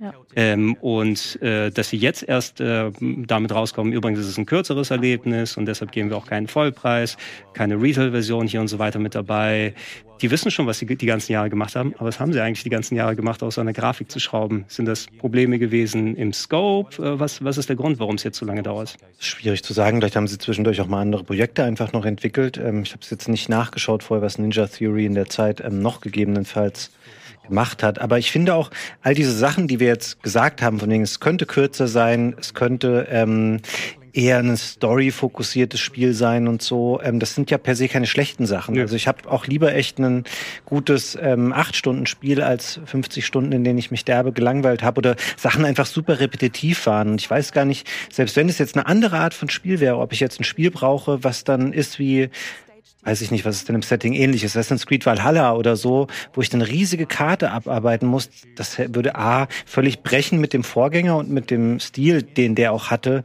und weiß auch nicht, ob ich spielen wollen würde. Also ich lasse mich hier total überraschen und jetzt sind es ja auch nur noch ähm, ziemlich genau vier Monate und dann kommt es schon. Ja, ich halte es für total smart, was ihr gerade, also dass sie gesagt haben, hey, ähm, ihr erwartet wahrscheinlich von diesem Spiel zu groß, zu viel, weil wir es mittlerweile so in unsere Haupt, also ne, es ist ja einer ihrer Main-Titel, mit dem sie jetzt auch, über den sie jetzt lange gar nichts gesagt haben, weil sie erst auf diese Strategie gegangen sind, die nächsten zwölf Monate anzukündigen und so. Hellblade hat sich die, hat lange auf sich warten lassen, hat, glaube ich, einen guten Leumund. Also mhm. es hat äh, von Anfang an gute Kritiken gehabt. Vielen bleibt es noch in Erinnerung, weil es das Spiel war, bei dem sehr viel mit ExpertInnen von, für, für psychische Krankheiten zusammengearbeitet wurde und so weiter und so fort. Und es ist eine Marke, bei denen sie, glaube ich, jetzt bei, von der jetzt viele ausgegangen sind, dass sie da einen oben draufsetzen müssen. Und mir ist es auch hundertmal lieber, wenn sie das eben zwar von mir aus grafisch und, und, und im Gameplay tun, aber eben nicht durch reine Spielzeit und nicht durch schiere Größe, sondern durch Fokus auf das, was sie jetzt machen, das Ganze auf die aktuelle Gen von, von auch Konsolen-Gen äh, zu holen und ja, wir hatten diesen ersten Trailer gesehen, in dem es fantastisch aussah. Mhm. Wenn sie das jetzt so umgesetzt kriegen und ein wirklich immersives und, und, und spannendes Erlebnis schaffen, das ein emotional auch mitnimmt und das dann aber halt eben nur in, in, in sehr kompensierter Spielzeit, dann ist das genau das, was ich von denen haben will seit Jahren. Das Wichtige ist natürlich, dass, dass Spiele die, die Zeit der Leute vor der Konsole oder dem PC dann respektieren, dass ja. ähm, mhm. du nicht ähm, die typische Milchmilch in der Rechnung machst, so viel Euro habe ich ausgegeben, so viele Stunden kriege ich da raus. Dieses erst jetzt, vier Monate vor Release bekannt geben, sozusagen, hey, das wird doch ein kleineres Spiel und ähm, so dieses, ich weiß nicht, ob es ein bewusstes Weglassen dieser Information war oder ob sie sich noch gar nicht gefestigt haben in den vergangenen Jahren. Es hat ein bisschen ein anderes Bild in der Erwartungshaltung, das hast du ja nochmal gerade mhm. ausgeführt, dann gezeichnet und so kurz vor knapp dann zu sagen, übrigens so oder so oder so ist das. Ich kann verstehen, warum es da nochmal stärkere Diskussionen um das Spiel drumherum dann gibt. Ich bin vollkommen fein damit, wenn es ein Acht-Stunden-Spiel ist oder ein Sechs-Stunden-Spiel, meine Zeit respektiert. Das ist tatsächlich der ideale ähm, Abo-Content, mhm. weil weil ich habe schon dann ein Game Pass-Abo oder ein vergleichbares mhm. Abo, wo ich das Ding dann mitbekomme. Ähm, und äh, da werde ich es mir dann runterladen, sobald es so ist, dann in Ruhe spielen und dann hoffe ich auch genau, das dann für mich dann rauszuholen wenn ich es mir jetzt separat kaufen müsste, mhm. würde ich erstmal wahrscheinlich nochmal Reviews und andere Sachen lesen, ähm, bis es dann soweit ja. ist. Äh, und ja, das muss man vielleicht auch nochmal, Ninja Theory und Microsoft müssen das untereinander klären, mhm. ähm, warum da bei manchen Leuten so eine verschobene Erwartungshaltung dann entstanden ist. Weil so fehlt dann auch äh, Microsoft dann nochmal ein großer Brecher, der dann das Äquivalent von dem God of War wäre ja, in ihrem Line-Up. Ich glaube, es liegt einfach auch in der langen Zeit. Leute gehen automatisch dann davon aus, das muss das allerkrasseste aller Zeiten werden. Vielleicht sind ja auch bestimmte Elemente einfach gestrichen worden, die sie mal in Arbeit hatten oder so. Oder von wegen, ah, sorry, den Town-Builder-Part lassen wir jetzt lieber doch weg, weil wir kriegen den irgendwie nicht gescheit da reingebaut. Das Doku Island. Zum Beispiel. Auf Island, dann Doku Island. Vielleicht wollten sie auch ganz viele Sachen da reinmachen. Vielleicht hatten sie auch einen Pokémon-Verschnitt damit drin, den sie dann wieder rausgekegelt haben. Wir wissen es nicht. Wir werden aber in ähm, vier Monaten wissen, was das fertige Spiel wird. Man kann es, glaube ich, jetzt übrigens schon runterladen. Konnte man nach der Direct, dann kannst du den Preload, glaube ich, jetzt schon machen. Also kannst du es nicht spielen, aber du kannst es ja runterladen. Ist es komplett? Manchmal sind es ja auch irgendwie so 500 Kilobyte, die man runterlädt als Preload. Also ich denke mir immer, wenn ich das Studio wäre, würde ich das nicht komplett zum Pre-Download. Nee, nee, nee. Weil irgendein Hacker findet dann doch aus, wie man das startet. Also ich, ich, ich habe schon vor Monaten zum Beispiel Persona 3 Reload und Ayuden Chronicle gibt's als Preload mhm. äh, auf dem, im Xbox Store für Abonnenten, aber da lädst du irgendwie so eine 100 Kilobyte Datei nur runter. Ah, okay. Also vielleicht, äh, damit du es auf der Liste auf jeden Fall hast. Das ist dann vielleicht so eine Art Trigger, dann, wenn die restlichen Daten da sind, dass er die automatisch nachlädt dann oder so. Keine Ahnung, ich probiere es heute Abend vielleicht mal aus. Ähm, bevor wir weitermachen mit der Xbox Developer Direct, da gab es noch ähm, drei Spiele mehr zu sehen, machen wir einmal kurz ein Päuschen und dann geht's hier weiter mit dem Game Talk herzlich willkommen zurück hier beim Game Talk. Wir waren gerade mitten in der Xbox Developer Direct von letzter Woche und haben ähm, über Hellblade gesprochen. Danach, als Spiel Nummer drei, kam eine Überraschung, ähm, wo ich mir auch jetzt noch ein bisschen unsicher bin, warum dieses Spiel kam. Es war nämlich Visions of Mana von Square. Das ähm, soll im Sommer kommen, das wurde da bekannt gegeben. Jetzt ist das aber ja gar kein ähm, PC Xbox Exclusive. Es kommt auch für die PlayStation raus und es wurde auch nicht erwähnt, ob es Day One in den Game Pass kommt und steht jetzt auch nicht im Internet so. Das scheint wahrscheinlich irgendeine Art von Deal gewesen zu sein, dass mhm. man sich da zusammengeschlossen hat mit Square. Und ich glaube, der Clou, der Aufhänger, was auch thematisiert wurde in der Vorstellung, die wir im Hintergrund hier sehen, es ist das erste Mana-Spiel, was quasi überhaupt auf Xbox kommt. Ähm, ich ich habe extra nochmal nachgecheckt. Ich dachte, dass das Trials of Mana Remake mindestens auf der Xbox ist, aber ist es gar ne? nicht. Ja, das ähm, ist tatsächlich eine Premiere. Und hier, ähm, das Spiel war ja vorher schon bekannt und hatte man schon auch ähm, vieles davon gesehen oder auch Spielszenen davon im Trailer gesehen.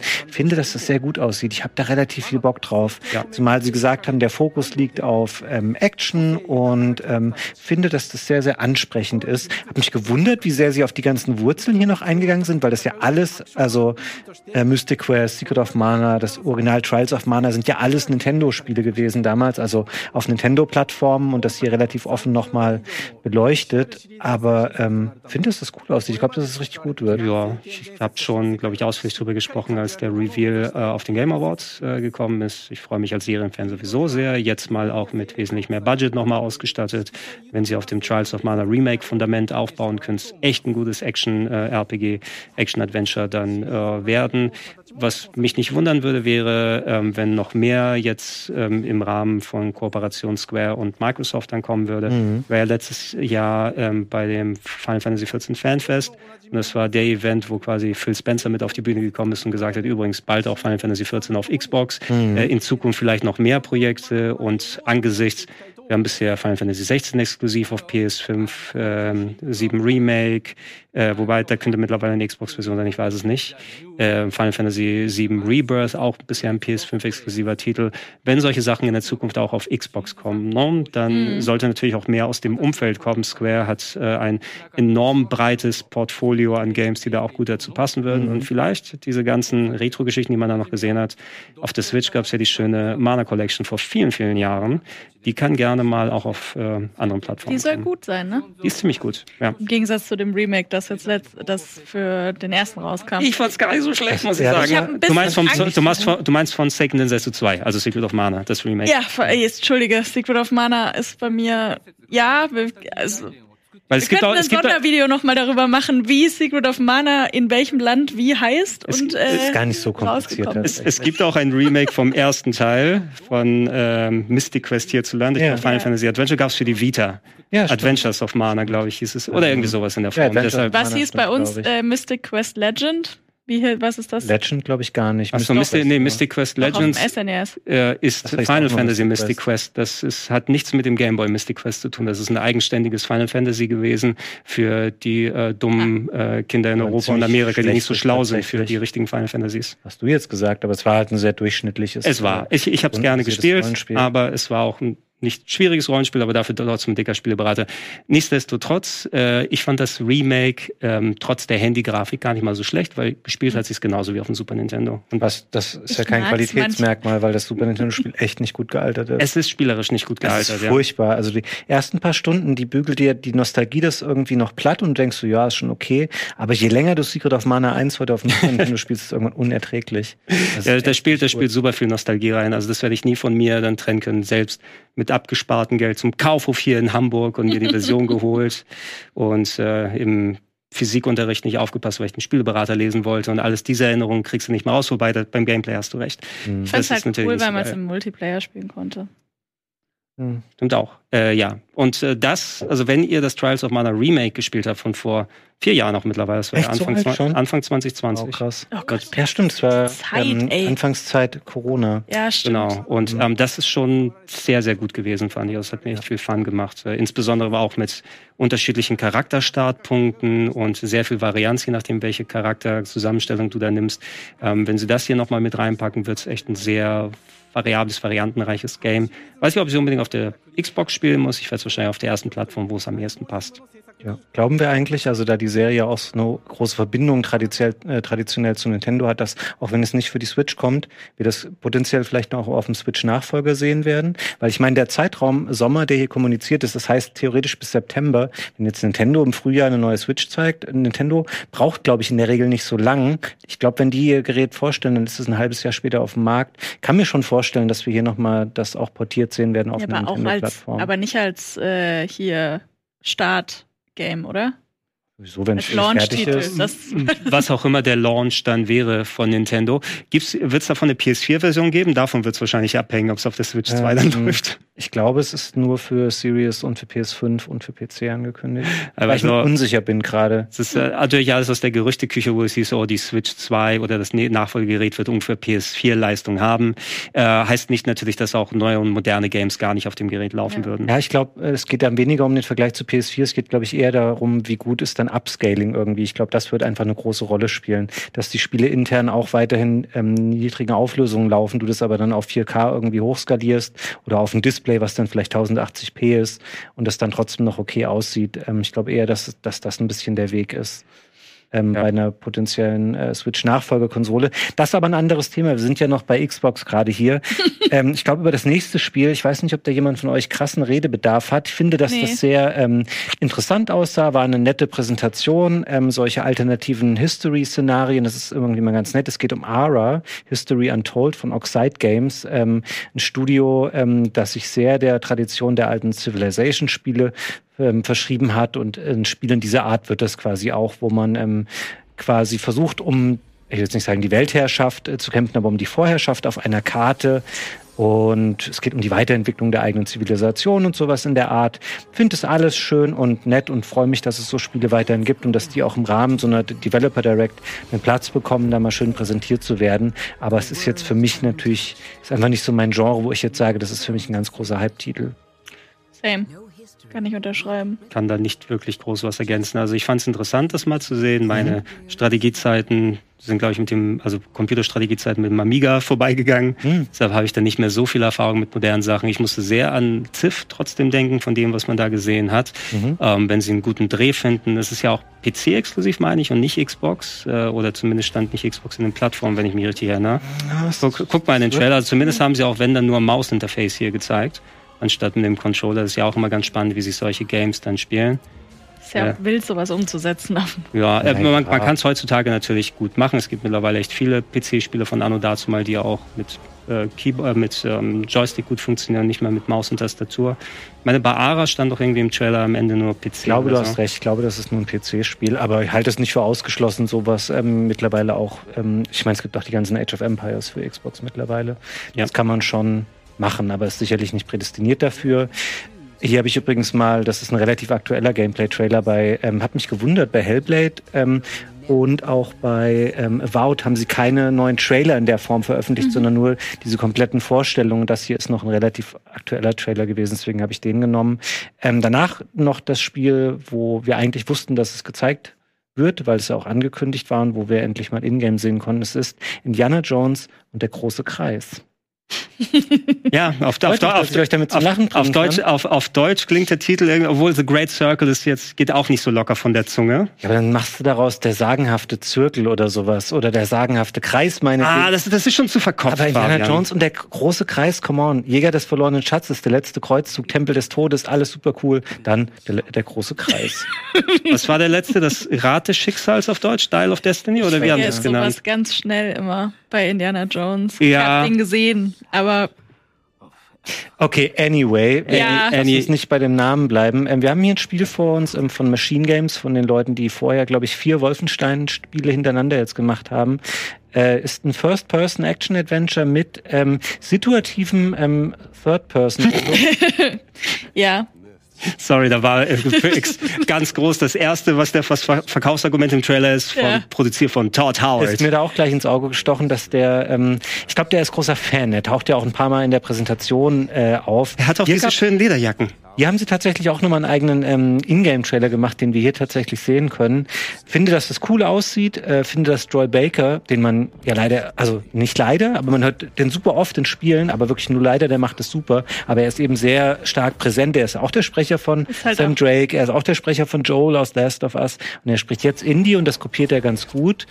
Äh, finde, dass das alles interessant ausschaut. Also ich habe ja. da Lust drauf. Das Gesicht ist ein bisschen, da ist ein bisschen Troy Baker im Indie-Gesicht drin, oder? Würde ich sagen. Nee, das ist doch Harrison Ford. Oder? Ja, Harrison Ford, aber gemischt mit ein kleines bisschen Troy Baker. Ich weiß, was du meinst. So, und irgendwie, wenn er so ein bisschen schief lächelt oder so, irgendwas ähm, ist da nicht ganz Harrison Ford dran. Da ist so ein bisschen ein anderer Einfluss ja, äh, mit drin. Troy Baker ist ein fantastischer Voice-Actor, aber ich, also andere Leute finde ich ein bisschen wandlungsfähiger. Wenn du jetzt, äh, wie ist der Nathan Drake-Sprecher nochmal? Ähm, Nolan North? Oder so, der geht äh, teilweise ja. komplett in Rollen auf. Der hat zum Beispiel auch den Pinguin in Arkham City oder so gesprochen und hört sich komplett anders an. Wahrscheinlich sind mir die anderen Rollen von ähm, äh, Troy Baker. von Troy Baker nicht so sehr aufgefallen. Ähm, ich musste erstmal zurechtkommen, dass es äh, Ego-Perspektive ist. Sollte mich nicht wundern nach Machine Games, weil die mhm. eigentlich sehr gute Spiele aus Ego-Perspektive machen, aber das ist ja per se kein Shooter. Wie gut das jetzt einhergeht mit dem Rätsellösen, das ist für mich am Ende wichtig. Und natürlich auch funktioniert der Nahkampf mit den Fäusten aus der Ego-Perspektive gut, weil das könnte mir auch ziemlich auf den Sack gehen. Wollte ich gerade fragen, nachdem du bei Wout ja gesagt hast, du bist nicht so für Ego-Kämpfe. Wie ist das hier? Bei das Faustkämpfen? Also, mh, hm, ich weiß es auch nicht. Äh, Faustkampf eventuell, der macht, der macht ja wahrscheinlich keine Flickflacks oder so. Ich habe noch das Trauma, Fabian, du müsstest es wahrscheinlich noch kennen. Kennst du Breakdown Alter, von der wusste, Xbox? Dass du jetzt Breakdown sagst, dass du das mit dem Trauma gesagt hast, das war das, Hattest du sofort, sorry. Hattest das war die Qualität von Xbox 1 Exclusives damals. Äh, ja, genau, genau. Das war ein Namco-Game aus der Ego-Perspektive, wo du so ein super Hardcore, ja, Fighter so gespielt hast und der hat teilweise aus der Ego-Perspektive Flickflacks und Punches und alles gemacht. Und das hat mir, glaube ich, das nah den Nahkampf in die Ego-Perspektive so ein bisschen verhagelt, seitdem in, in Ewigkeiten. Heißt nicht, dass sie das so nicht gut machen. Und natürlich hast du auch die Peitsche dort als Element, um Sachen zu dir zu holen, die mhm. das Ding zum Ablenken fand ich schon fast schon ein bisschen lächerlich. Ne? So der, der Nazi läuft da hinten rum und ja, ich mache mit der Peitsche hier. Was, was ist da oben? Ich kann von hinten dann da, da hingehen. Äh, Machine Games werden es schon machen. Glaube ich auch. Ich vertraue auf die. Es sieht auch cool aus ich bin von der Generation, die natürlich voll auf diese Indie-Sachen abgeht. Das ist für mich die Kindheit und ähm, ich liebe die, die LucasArts Action Adventures. Ähm, ich weiß jetzt nicht, ob die Marke an sich durch den letzten Kinoteil, der ja nicht so enorm erfolgreich war, wie es, wie es erwartet wurde, vielleicht nicht ein kleines bisschen verbrannt ist oder so. Oder nicht, nicht der große Kracher ist, den sich äh, Xbox, Microsoft und Toddy Boy da vorstellen. Äh, aber ich, mir, ich würde es mir wünschen und äh, in, in Machine Games wie Trust. Ja. Also ich glaube, für jüngere Generationen war Indiana Jones schon länger nicht mehr der allerheißeste Scheiß. Das ist halt auch, also es gibt auch Menschen, die mittlerweile Harry Potter zum ersten Mal, egal. Ähm, Harrison Potter. ja, aber dahingehend hat, glaube ich, der auch der letzte Kinofilm nicht unbedingt da jetzt irgendwie ausschlaggebend was verändert, glaube ich. Also Indiana Jones ist eine Marke, die ist definitiv groß genug, als dass das genug Menschen kaufen werden oder spielen werden. Ich habe da persönlich auch Bock drauf, obwohl ich nicht die krassesten Kindheitserinnerungen mit äh, dem Franchise habe, aber all diese, ich sag, all diese Archäologen slash Abenteuer slash großes Mysterium aus vergangenen Zeiten und ich äh, kämpfe mich da durch. Action-Spiele, ich glaube, das sind Dauerbrenner und ich glaube, das kann auch richtig gut werden. Ich habe da auch Bock drauf. Ein kleiner Wunsch, den ich potenziell gehabt hätte, weil viele Leute haben wahrscheinlich eher Third Person erwartet, ja, einfach weil es so, so ein bisschen gelernt ist. Natürlich, ohne Indiana Jones gibt's keinen Tomb Raider, ohne Indiana Jones gibt's keinen Uncharted. Ähm, mhm. Nicht rein aufs Gameplay bezogen, sondern einfach von den Charakteren her, was sie so ein bisschen so ausdrücken. Und es wäre quasi, weil in der Mangelung Uncharted kommt äh, in der nächsten Zeit nicht wirklich was Neues, außer Collections, die nochmal aufgelegt werden. Tomb Raider, mal gucken, ob ähm, Embracer nicht Crystal Dynamics einfach dicht macht oder so, je nachdem. Mhm. Äh, obwohl, da bekommen wir ja die, die ähm, Remaster jetzt in den nächsten Wochen von eins bis drei, wenn man sich die angucken möchte. Aber Indie hätte sich die Third-Person-Action-Adventure-Krone dann endlich mal sichern können mit einem Spiel, was außerhalb der Nische stattfindet. Ja, Außer was war es Emperor's Tomb und Staff of Kings und wie die Sachen damals hießen. Infernal Machine gab es noch. Infernal Machine gab es auch noch, ja. Mhm.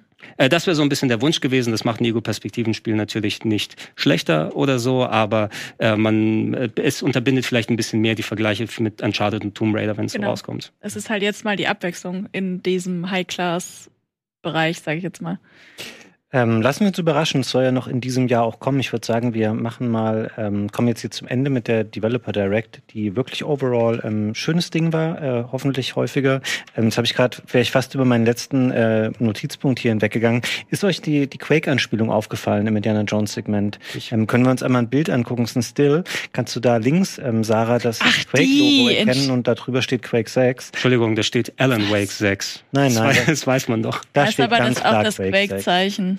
Ähm, da wird von Machine Games was kommen. Ich habe dann kurz überlegt, warum, ähm, wo was eigentlich aus Quake 5 geworden ist, aber Quake Champions wird wohl gemeinhin als Quake 5 ähm, bezeichnet. Deswegen wäre das schon korrekt, ja. ein sechstes Quake. Das mag ich Gerne. schon wieder, dass da so kleine Easter Eggs eingebaut werden. Bin ich Jetzt, großer Fan.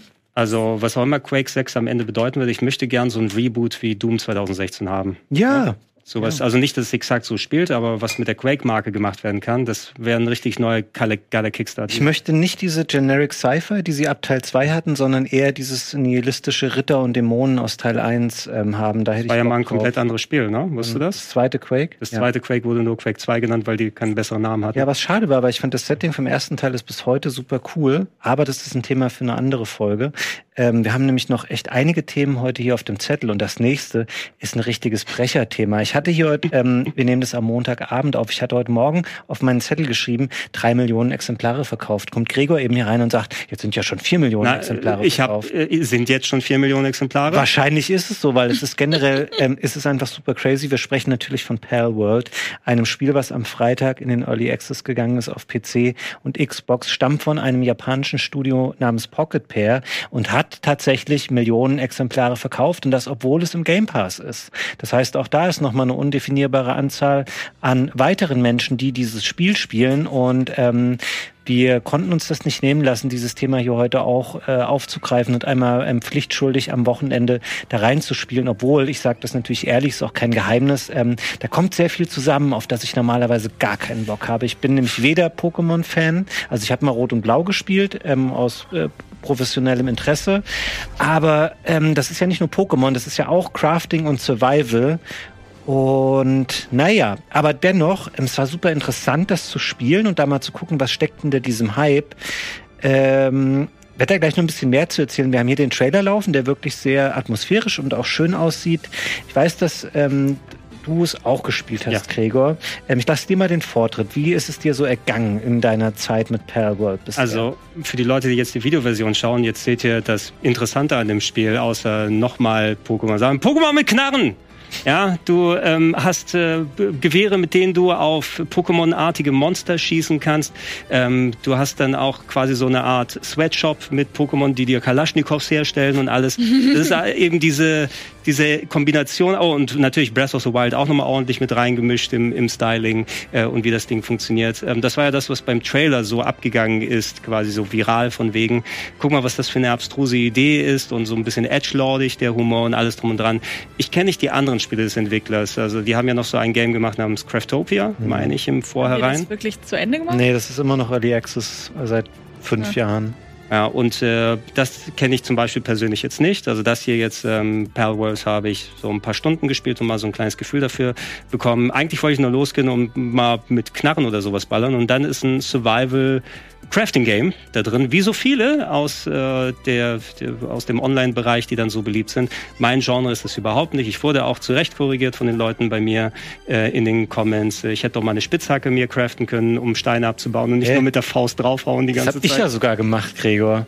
Das siehst du, aber ich tatsächlich. Du, du, du siehst, wie weh, oder ich habe dann auch eine Lanze genommen, um drauf einzustechen okay. auf die Steine. Es hat ja funktioniert irgendwie. Du musst doch sofort am Anfang eine Spitzhacke und eine Axt bauen, um Heu Bäume zu fällen und Ist das, äh, ist das so, ist das so gelernt über Minecraft ja. oder so? Ich dachte, dass ja. das Tutorial das, das auch erklärt. Eins zu eins der Minecraft-Einstieg. So, ja. aber man sieht wohl, dass die große Fans von äh, bekannten und beliebten Genres wie Survival und Crafting sind. Da noch jede Menge Pokémon mit dran. Ich habe die Series X-Version gespielt. Auch. Ähm, die, äh, gar, also verglichen mit den heutigen Pokémon-Spielen, nicht so schlecht aussah, wobei sie ist weniger flüssig gelaufen, als ich dachte. Ja, man muss da fairerweise sagen, der Trailer suggeriert dir ähm, wirklich, dass das ein sehr schönes Spiel ist. Die Realität, also wir sind hier im Early Access, die ist ein bisschen anders. Wir können mal gerne, liebe Regie, ich habe einfach von mir ein bisschen, das ist vielleicht erste oder erste zwei Stunden Gameplay aneinander geschnitten, ganz rough, was ich am Wochenende gespielt habe. Da sehen wir nämlich hier auch am Anfang, wie sich das darstellt, wenn man da wirklich rausläuft. Ah, Nebel. Das, es ist da schon, du siehst den Bildaufbau, es ist auch nicht so wirklich flüssig, wenn man sich dreht. Also ja. das ist schon okay,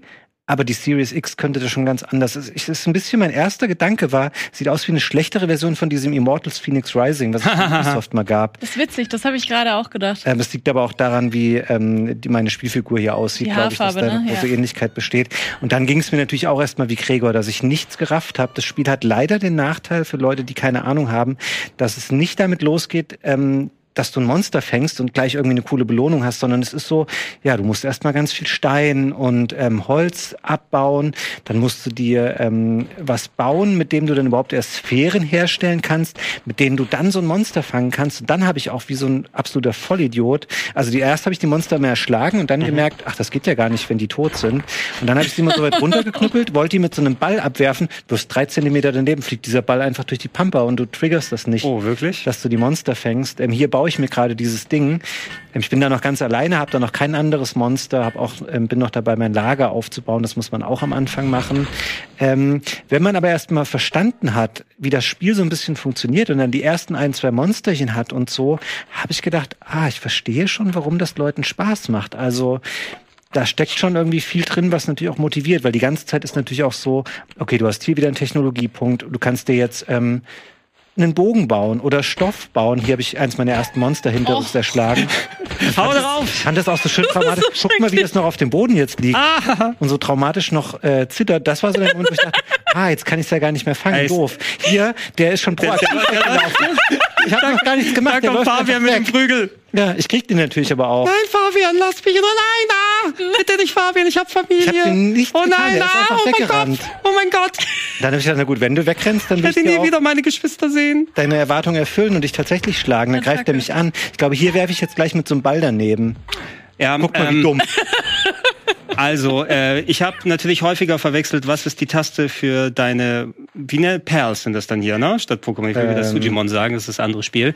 Perls, ähm, ja. Ich habe die Taste verwechselt von wegen, was ist, um ein, äh, eines deiner, einen deiner Perls wieder in deine Sphäre zurückzuholen in deinem Pokéball und was ist zum Auswerfen. So ja. habe ich leider etliche verschwendet. Zum Glück muss man die nicht alle dann immer craften. Ich fand es sehr langwierig, am Anfang so die Materialien dafür einzusammeln, damit du mhm. nur so einen mhm. Pokéball hast. Äh, ich bleib bei Pokéball, sonst komme ich komplett durcheinander, den du da werfen kannst kannst. Äh, ich bin, wie gesagt, nicht der Crafting-Spieler. Ich kann sehen, wo der Appeal dran ist mit, okay, hol die Ressourcen, mach deine Basis. Je mehr von den Pokémon, von den Perls du dir da anfängst, könnt, kannst du dir auch zur Arbeit abdonnern in deinem, äh, oder verdonnern ja. in, in, in, deinem Lager, wo sie dann selber an Ressourcen dann bauen. Ich habe natürlich auch ein Haus ich gebaut. Ich habe schon ein Haus gebaut, da war ich richtig stolz, als das fertig war. Man sieht übrigens hier ganz viele Platzhaltertexte noch drin in der deutschen Version, ja, steht immer nur DE-Text dann. Ich bin in meiner Session noch nicht dazu gekommen, Waffen zu craften. Ich habe mich schon relativ weit umgeschaut. Man kann auch überall in diesen verschiedenen Inseln, die da zusammen sind, hin und her warpen und ähm, verschiedene der, der Perls einsammeln und alles. Aber du brauchst schon gewissen Level, den du erreicht hast, Rezepte, mhm. die du finden kannst, Materialien hatte ich noch nicht und so weiter zum Craften. Ich habe mal aber so ein, das Äquivalent von dem Evoli, glaube ich, eingefangen, das ja. ich als lebenden Flammenwerfer benutzt habe oh. und bin dann rumgegangen und habe so ein Rudel Wölfe dann weggebraten. Ähm, äh, also es, es, macht schon Fun. Ja, ja ich habe mittlerweile auch, ich habe mir eine Rüstung äh, oder das erste Outfit hergestellt, ich habe Pfeil und Bogen und sowas. Man sieht aber hier schon, gleich nochmal kann man oben rechts in der Ecke mal gucken. Am Anfang erreichst du die Ziele alle super schnell und dann steht auf einmal, fange 30 Perls und erhöhe dein Level und 30 das dauert dann einfach schon eine Zeit, wenn man nicht halt nur die ganzen billigen Level 1 und 2 Viecher einfängt. Und dann ist es aber auch so, du merkst, ähm, vieles von dem, was am Anfang auch nervt, automatisiert sich dann so. Also die bauen mit an Sachen in deinem Lager, die helfen dir, ähm, Ressourcen einzusammeln und so. Das heißt, du musst nicht dauernd Holz und Stein selber sammeln, sondern ich hätte vielleicht, im Nachhinein müsste ich vielleicht nochmal überdenken, was ich hier in Gameplay zusammengeschnitten habe. Es lässt mich nicht wie den kompetentesten Spieler wirken. Ist aber wirklich die erste Spielstunde. Ähm, danach hatte ich keine Zeit mehr, weiter Sachen aufzunehmen und hier reinzuschneiden. Weißt du, äh, eine interessante Frage, die ich auch noch mal häufig gelesen habe, also so für Streamer-Content und selbst mal spielen, ja. ist es einfach diese abstruse Idee, dass ähm, äh, Pokémon ohne so zu tun, als ob wir alle Freunde wären. Ne? Mhm. Ne? Ähm, Hier, die sind einfach in mein Lager gekommen, ne? Ja, ja. Ey, diese Designs sind schon halt, also, boah. Ja, da, äh, du sprichst da auch natürlich einen ganz guten Punkt. Ich, ich denke, es geht jetzt erstmal in der Streamer-Sphäre ab, wenn dann ein solides Gameplay-Fundament drunter ist, aber eben auch diese Nähe zu Pokémon und dieses Edge-Lordige, wie wir ja wohl anscheinend, also es wird ja jetzt noch weiter ermittelt, dass es wohl auch eine sehr nahe Nähe an Pokémon, Definitiv. wo vielleicht potenzielle KI-Routinen dafür gesorgt ja. haben, verschiedene Pokémon-Modelle zusammenzumeschen. Die Entwickler dahinter sind auch äh, KI nicht abgeneigt und ähm, ich weiß nicht, ob du das gesehen hast, Fabian, die haben auch einen Hollow Knight-Klon in Arbeit oder ein Hollow Knight-artiges Spiel. Ernsthaft? Ja, wenn du mal danach suchst, äh, also das, der Stil von Hollow Knight ist äh, so, ich habe Screenshots mhm. gesehen, sehr nah und nah dran. Und ähm, das wird es mal zu ermitteln geben. Wo ist es noch Parodie? Wann sind die Designs gut genug verändert? Und man nicht sagt, okay, das ist einfach eine Mischung zwischen dem Pikachu und dem Relaxo oder so.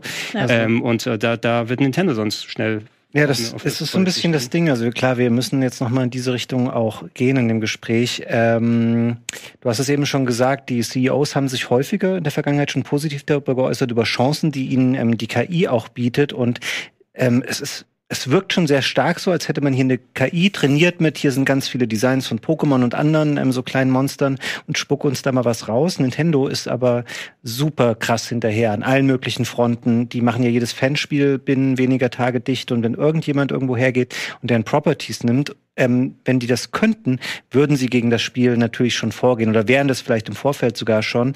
Und nichtsdestotrotz, ähm, es ist für alle Leute evident und jeder sagt ähm, von wegen, ja, das ist ja Pokémon geklaut und das ist das Pokémon und das ist dies. Es scheint aber, ah, es heißt Nevergrave. Ich ähm, mach das mal eben das mal. auf. Ich werde mhm. einfach weiterreden und zeige das mal im ähm, Hintergrund. Äh, es stört aber die Leute auch nicht. Wisst ihr, was ich meine? Das Spiel hat super gute Kritiken ähm, und gutes Feedback. Und dann muss man mal die Frage stellen, hm, wie geht man eigentlich künftig damit um, wenn Spiele ganz offensichtlich einfach aus KI gestrickt sind, ähm, sei es jetzt geklaut oder sei es auch einfach so, hey, das sind KI-generierte Assets. Ist das ein Nachteil für ein Spiel oder macht es ein Spiel potenziell auch weniger wert, wenn man sagt, ja, das hat alles die KI gebaut. Das wird gerade bei Mobile Games wahrscheinlich super häufig auch passieren. Aber trotzdem spielen das Millionen Leute und haben einen riesen Fun damit. Und dann ist es die Frage, ist das, ähm, also wie wird das auch Gaming verändern oder was bedeutet das auch für Leute, die das vielleicht irgendwie doof finden. Ähm, ja. Vielleicht ist das total irrelevant, wenn 10.000 Leute sagen, ja, das ist alles zusammengeklaut, aber 10 Millionen Leute spielen das und sind völlig happy damit. Das ist, ist, alles sehr spannend. Also Re Recht ist keine Demokratie, wollte ich nochmal sagen. Wir, also du kannst ja nicht Rechte und Gesetze, je nachdem wie was, also ja. kannst vielleicht moralisch dran sein, sorry, ich wollte dich nicht unterbrechen, aber man kann das, das ist ja keine Mehrheitsgeschichte. Das stimmt, ich will einmal kurz noch darauf kurz antworten, aber sobald KIs, und das haben, haben die auch schon mal gesagt, die Pocket Pair Leute, dass sie darauf hoffen oder dass sie davon ausgehen, dass äh, ähm, KIs irgendwann nachweislich ähm, das so gestalten können, dass es nicht mehr äh, beweisbar darauf zurückzuführen ist, was die Quelle war. Ähm, darum geht es ja. Also wenn du das nicht angreifen kannst rechtlich, dann also das war jetzt, glaube ich, dein Punkt, dass einfach Recht hat, muss natürlich immer eine Grundlage haben, wenn es geklaut ist. Es geklaut muss unterbunden werden. Wenn du es aber nicht beweisen kannst. Ja, aber bis jetzt musst du ja, und das ist ja genau das, worum es geht. Du musst ja beweisen, dass all deine eingespeisten Quellen dir das Recht gegeben haben, sie für KI zu verwenden. Ist es nicht so, dass das nicht die aktuelle Steam-Situation oder so? Aber das sind, das ist ein riesen Themenfeld und ich würde da gerne eine Stunde mit euch drüber diskutieren. Das geht ja nicht nur bei, können wir jetzt nicht, keine Sorge, aber das geht ja nicht nur bei ähm, KI los. Das geht ja auch vorher schon, ob das jetzt KI generiert ist oder von Hand gemacht, sage ich jetzt mal. Äh, ab wann ist eine Idee wandelbar? Muss Pikachu so aussehen wie Pikachu oder ist Pikachu, wenn er pink ist, nicht mehr Pikachu? So, ähm, und das, was man da gesehen hat, mag handgecraftet sein, mag KI generiert sein, aber da waren ein, ein, also wenn du das als Pokémon-Fan, der nicht nur die ersten 150 Pokémon kennt, gerade geguckt hast, diesen Trailer zum, dann ist, dann hast du so einen Uncanny Valley-Effekt, weil da wirklich eins zu eins, da war gerade ein fettes Horcrux und da war, äh, Horcrux, Quatsch. Doch. Bei Harry Potter bin ich bei Harry Potter, ne? Äh, äh, da, da waren so viele Pokémon, die so halb bisschen farblich anders und vielleicht noch mal von die, die eine Körperstruktur der Kopf war größer oder so. Mhm. Das ist so krass und äh, ich glaube, dass dieses Spiel aus ganz, ganz vielen Hype-Themen zusammen generiert ist. Mhm. Das ist auch so, ich dachte auch erst so SEO das Spiel oder Twitch-Hype das mhm. Spiel, mhm. weil du hast irgendwie Pokémon ist mega angesagt, Sammeln ist mega angesagt, Crafting ist in Spielen mega angesagt, äh, dann kannst du da noch ballern und alles was auf den ersten Blick nicht zusammenpasst oder vielleicht ja, es sind einfach so viele Einzelelemente, wo, wo es erstmal beweisen muss, dass die so perfekt zusammenpassen. Aber die einzelnen Elemente versprechen schon mal Hype. Mhm. So fühlt sich's für mich gerade an. Naja, aber es ist natürlich, also es ist ein tolles Modell für die Firma. Ne? Ich will nicht wissen, mit wie viel Millionen die da rausgehen. Selbst wenn die in drei Monaten sagen, ah ja, sorry, das war's, neuen, neuen Content dafür machen wir gar nicht mehr, weil sie da dadurch einfach richtig viel Kohle verdient haben und im Endeffekt da vielleicht echte Menschen nicht in so einem großen Umfang dran haben arbeiten müssen, dann ist das ein super lukratives Projekt gewesen. Ja. Ja, mal erstmal abwarten, wie sich das jetzt weiterentwickelt. Das Spiel an, an sich scheint ja gut genug zu ja. funktionieren und äh, über Streamer-Bait hinwegzugehen, dass es jetzt nicht nur eine Woche gespielt wird, weil es gerade das coole Ding ist, was sich alle gleichzeitig angucken wollen und sagen, guck mal, da kenne ich das Pokémon wieder, das ich hier so wegballern kann. Ähm, wenn sich's einigermaßen hält, je nachdem, wie die rechte Situation ist und äh, ob Eltern Kinder das überhaupt spielen lassen oder nicht, na, auch schon gehört. Kann ich meine Kinder Palworld spielen lassen? Hat man schon häufiger im Internet gelesen jetzt und so weiter. Okay, wollt ihr wirklich, dass da die niedlichen kleinen Pokémon da alle be beiseite sitzen und dann ähm, quasi im, im Lager dann äh, an irgendwelchen Gewehren zusammenschrauben und sich gegenseitig wegballern? Das hat mhm. genau in der Zielgruppe auch so ein riesiges Potenzial, einen Hype zu generieren. Ich habe nämlich auch in allererster Linie dran gedacht, hey, so äh, Roblox unfassbar erfolgreich. Das ist halt User-Generated Content, der sich aber überall was nimmt mhm. oder äh, de facto Dinge zusammenklaut. Jedes Kind kennt Squid Game, aber wahrscheinlich nicht, weil es das Original Squid Game gesehen hat zum Beispiel. Bei Roblox funktioniert das. Jetzt nochmal so ein riesiges Thema bei, bei Kindern ist Stumble Guys. Stumble Guys ist, ist, ist sehr doll von Fall Guys inspiriert, mit einer sehr schlechten Mechanik, super ich fand es nicht so schlecht. Ja, das ist doch total schwammig und ich habe also ich ja, Guys ist auch nicht das super akkurateste Spiel der Welt. Ne? Ja, aber man merkt, na egal, das ist auch wieder das führt auch schon wieder woanders hin, für was dieses Spiel entwickelt wurde, aber das funktioniert gerade in so einer kleinen, in so einer jungen, in einer kleinen Zielgruppe, weil die noch klein sind, wisst ihr. Nein, in so einer jungen Zielgruppe wird das unfassbar gut funktionieren und wenn das ähm, bei der Mehrheit der der Kids nicht ganz so kuratiert wird und vielleicht immer noch von nicht ganz so medienaffinen und videospielaffinen Eltern, das, also das, wird das Ding sein, über das die sich unterhalten werden auf dem Schulhof. Ich auch. Bin gespannt, wie lange der aktuelle Hype, der wirklich extrem ist, anhält. Ähm, wir können ja in einer Woche noch mal ein kleines Update machen. Ich habe auch schon ähm, mit Wirt zum Thema gesprochen, der gemeint hat, der hat da schon super viel Spaß mit gehabt und finde das relativ cool. Der kommt, glaube ich, nächste Woche hier mal ähm, vorbei. Wenn ihr nicht noch was habt zu Palworld, würde ich sagen, wir springen mal zum nächsten Thema weiter. Ja, vielleicht, wenn in vier Wochen das erste Video hier auf dem Sender läuft, dazu. Dann das erste was? Das erste Video zum Spiel auf dem Sender. Dann wissen wir, ob der Hype vorbei ist. Ja, mal gucken. Ähm, ich glaube, kann mir da alles vorstellen, aber gerade sieht so aus, als ähm, wird das nicht so schnell wieder verschwinden. Aber man weiß es nicht. Äh, es kommt noch ein Spiel diese Woche raus, Gregor, was du, glaube ich, im Dezember schon mal vorgestellt hast. Deswegen würde ich sagen, können wir das vielleicht ähm, noch mal ein bisschen kompakter abhandeln, dass du noch mal ähm, was erzählst. Was genau ist das und ist es gut geworden? Weil das Review-Embargo fällt erst jetzt. Es geht um die Ace Attorney ähm, Trilogy, also quasi drei, ich glaube, es ist eine Mischung aus DS und 3DS-Spielen, die jetzt ähm, auf Switch und allen anderen Systemen zusammengefasst wurde in eine Trilogie. Ist das richtig, ne? Genau. Ähm, Ace Attorney natürlich als Phoenix Wright kennt viele Leute ähm, Visual Novel Serie gemischt mit Grafik Adventure, äh, zu unschuldig verurteilte Leute vor Gericht herausboxen in ausladenden Gesprächen mit ähm, äh, Argumenten, die man sich um die Ohren pfeffert und Puzzles, die gelöst werden sollen.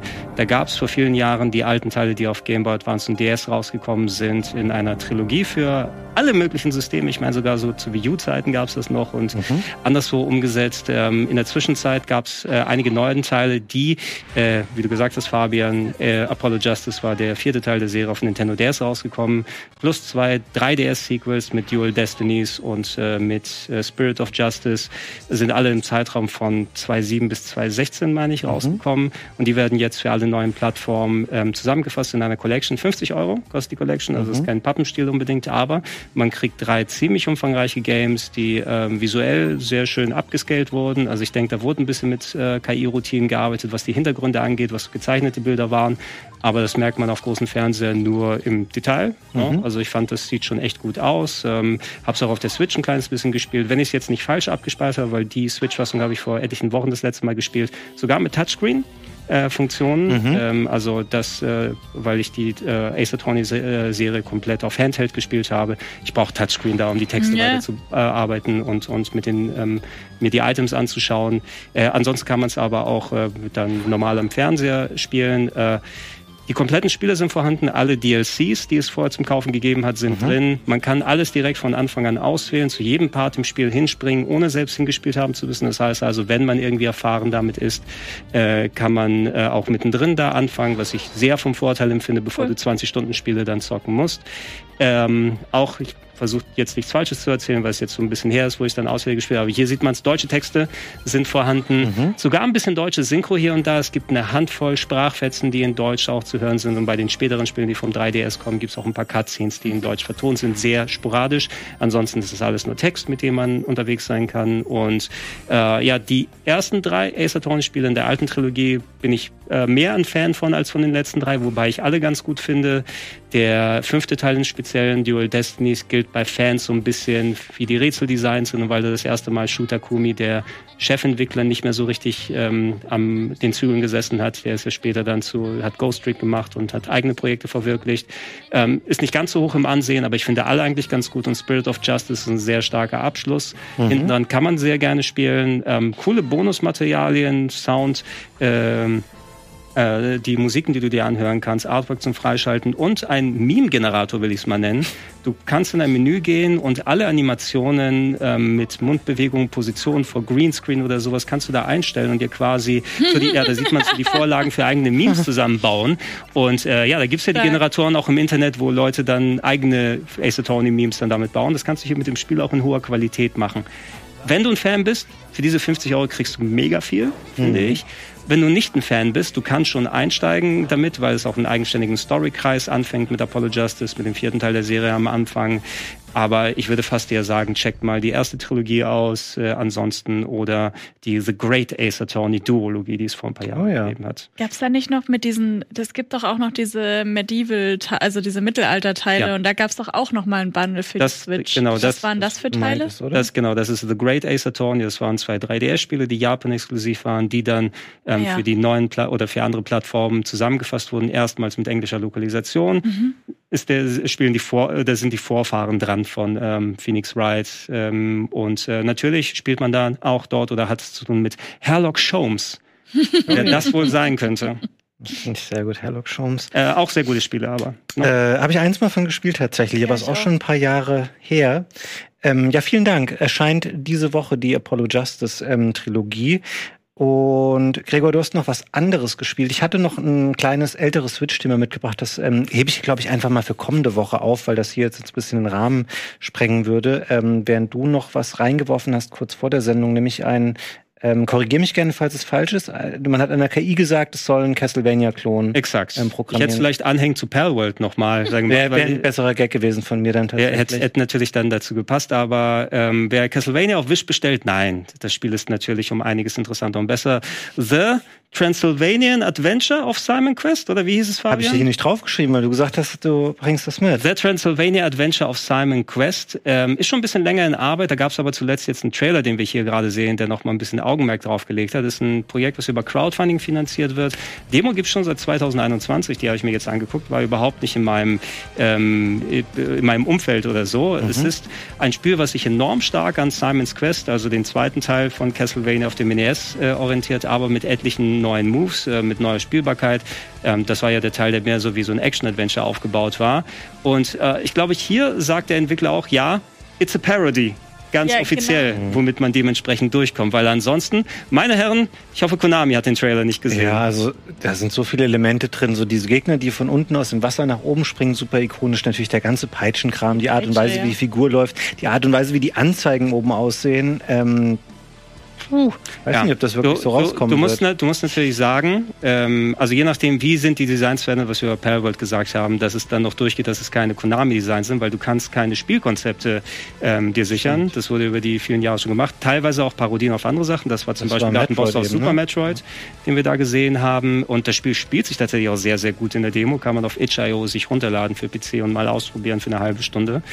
Ähm, und äh, ich würde das persönlich weiterfinanzieren, weil ich finde es ganz geil. Da muss sich der Entwickler aber auch sehr sicher sein, dass er ähm, im Bereich der Parodie gut ja. genug sicher drin ist, dass Nintendo nicht mhm. ankommt. Und Parodie bedeutet ja nochmal was anderes. Das machen sie ja nicht bei Perlbolt, aber in Ami gibt's ja eine ganz andere Rechtsprechung. Ne? Da kommst du mit Parodie ja noch durch. Da kannst du, da gibt's ja auch bestimmte Filmchen, die dann auf ähm, äh, erfolgreiche Charaktere setzen und dann Punkt, Punkt, Punkt Parody dann sagen, jetzt Batman und, mhm. äh, und so weiter und so fort. Und äh, äh, wenn das unter Ami-Rechtsprechung so funktioniert und der Kollege das darunter macht, könnte es klappen. Ich würde mir wünschen, weil das Spiel sehr cool ausschaut und auch Spaß macht, dass ähm, es funktioniert.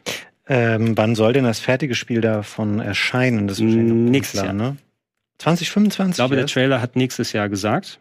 Oh nein. Äh, offiziell. Äh, wie gesagt, die Demo selber ist auch schon seit einiger Zeit bei itch.io zu, äh, anzugucken. Und wenn das der Stand von 2021 oder so ist, dann ist der Trailer hier auf jeden Fall schon mal weiter. Und äh, ja, hey, äh, es ist was anderes, wenn du so ein Hollow, äh, nicht Hollow Knight, ähm, Du meinst Gravedigger oder wie das Spiel heißt? Nein, ich meine das, ich meine Shovel Knight. Hollow Knight, ja. Shovel, so viele Knights.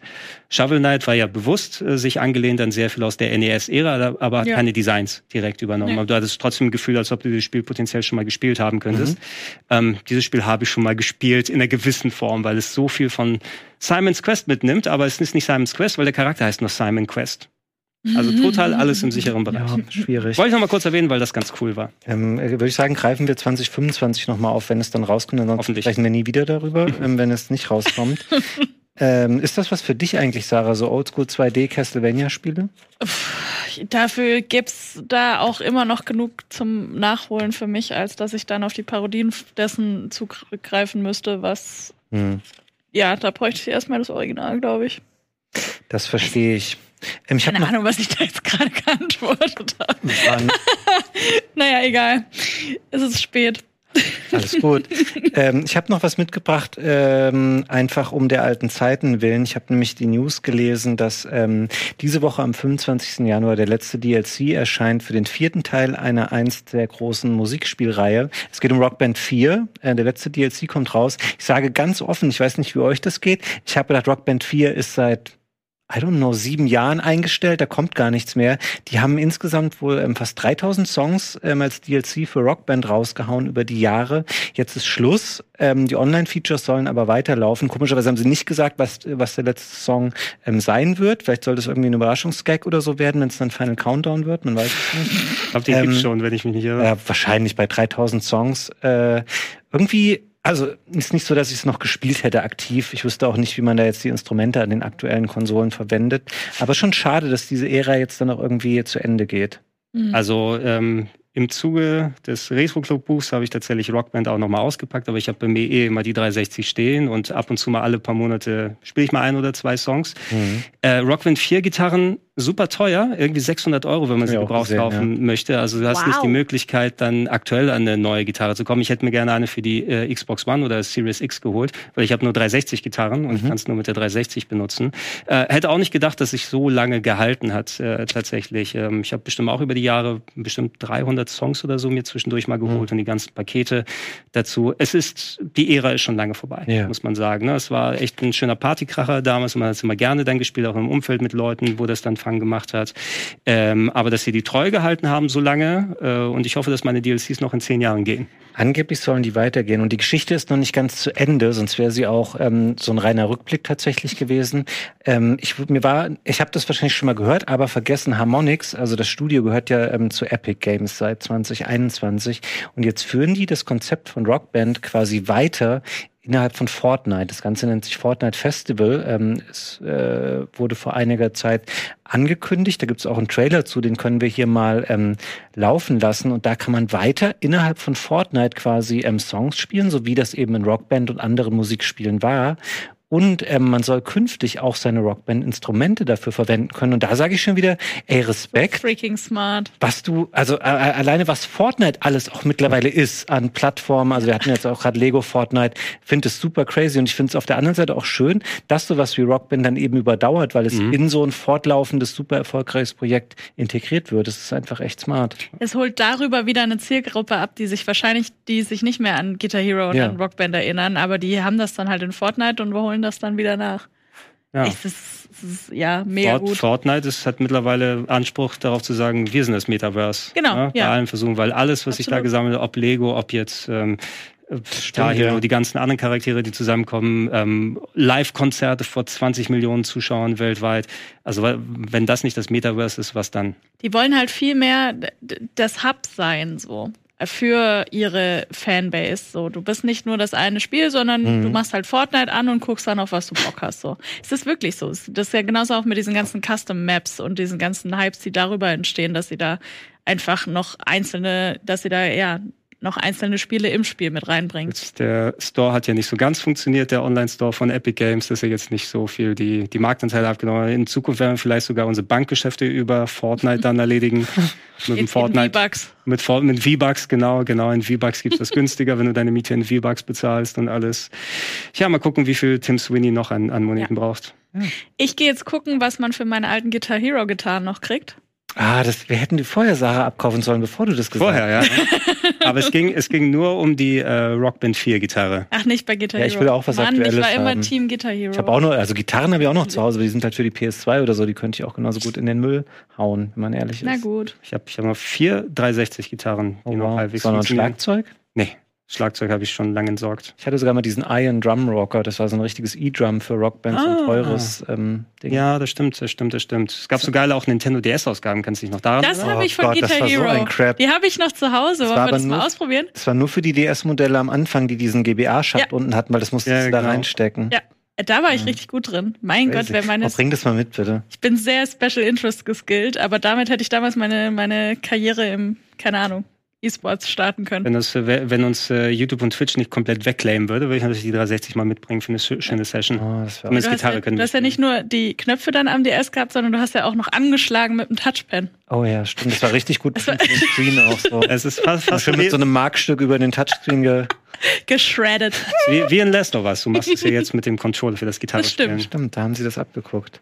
Na gut. Ähm, naja, sei es drum. Ich habe das Gefühl, ähm, wir haben eine super, super volle Sendung gehabt heute. Ähm, echt viele Themen drin. Jetzt werdet ihr da draußen sagen, naja, ihr habt aber immer noch nicht alle neuen Spiele dieser Woche besprochen. Das stimmt. Ähm, es kommt zum Beispiel noch raus Enshrouded. Ähm, das gibt's am Donnerstag in einem Let's Play bei uns hier zu sehen. Also schaltet da gerne am Abend äh, ein.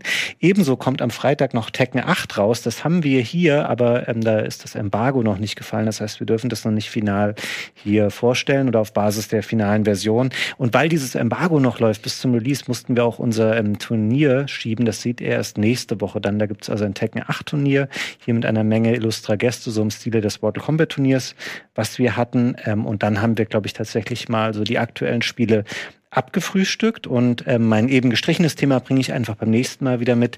Da gibt es dann wahrscheinlich den guten Wirt hier neben ähm, Gregor und mir. Sarah, vielen Dank, dass du heute da warst Gerne. und ähm, so viel mitgebracht hast. Macht mir immer Spaß mit euch. Sehr schön. Ähm, schön, dass du da warst, Gregor.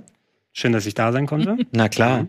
Ähm, und schön, dass ihr da draußen auch zugeschaut habt. Wenn euch der Game Talk gefallen habt und ihr uns gerne unterstützen möchtet, ähm, guckt mal im Supporters Club vorbei. Da könnt ihr hier äh, uns quasi ja ein bisschen supporten und ähm, sorgt dafür, dass wir weiterhin ähm, die Zeit auch bekommen, um diese Spiele hier zu spielen, über die wir hier sprechen und andere schöne Dinge vorzustellen. Ähm, vielen Dank, bis zum nächsten Mal und ich sage Tschüss.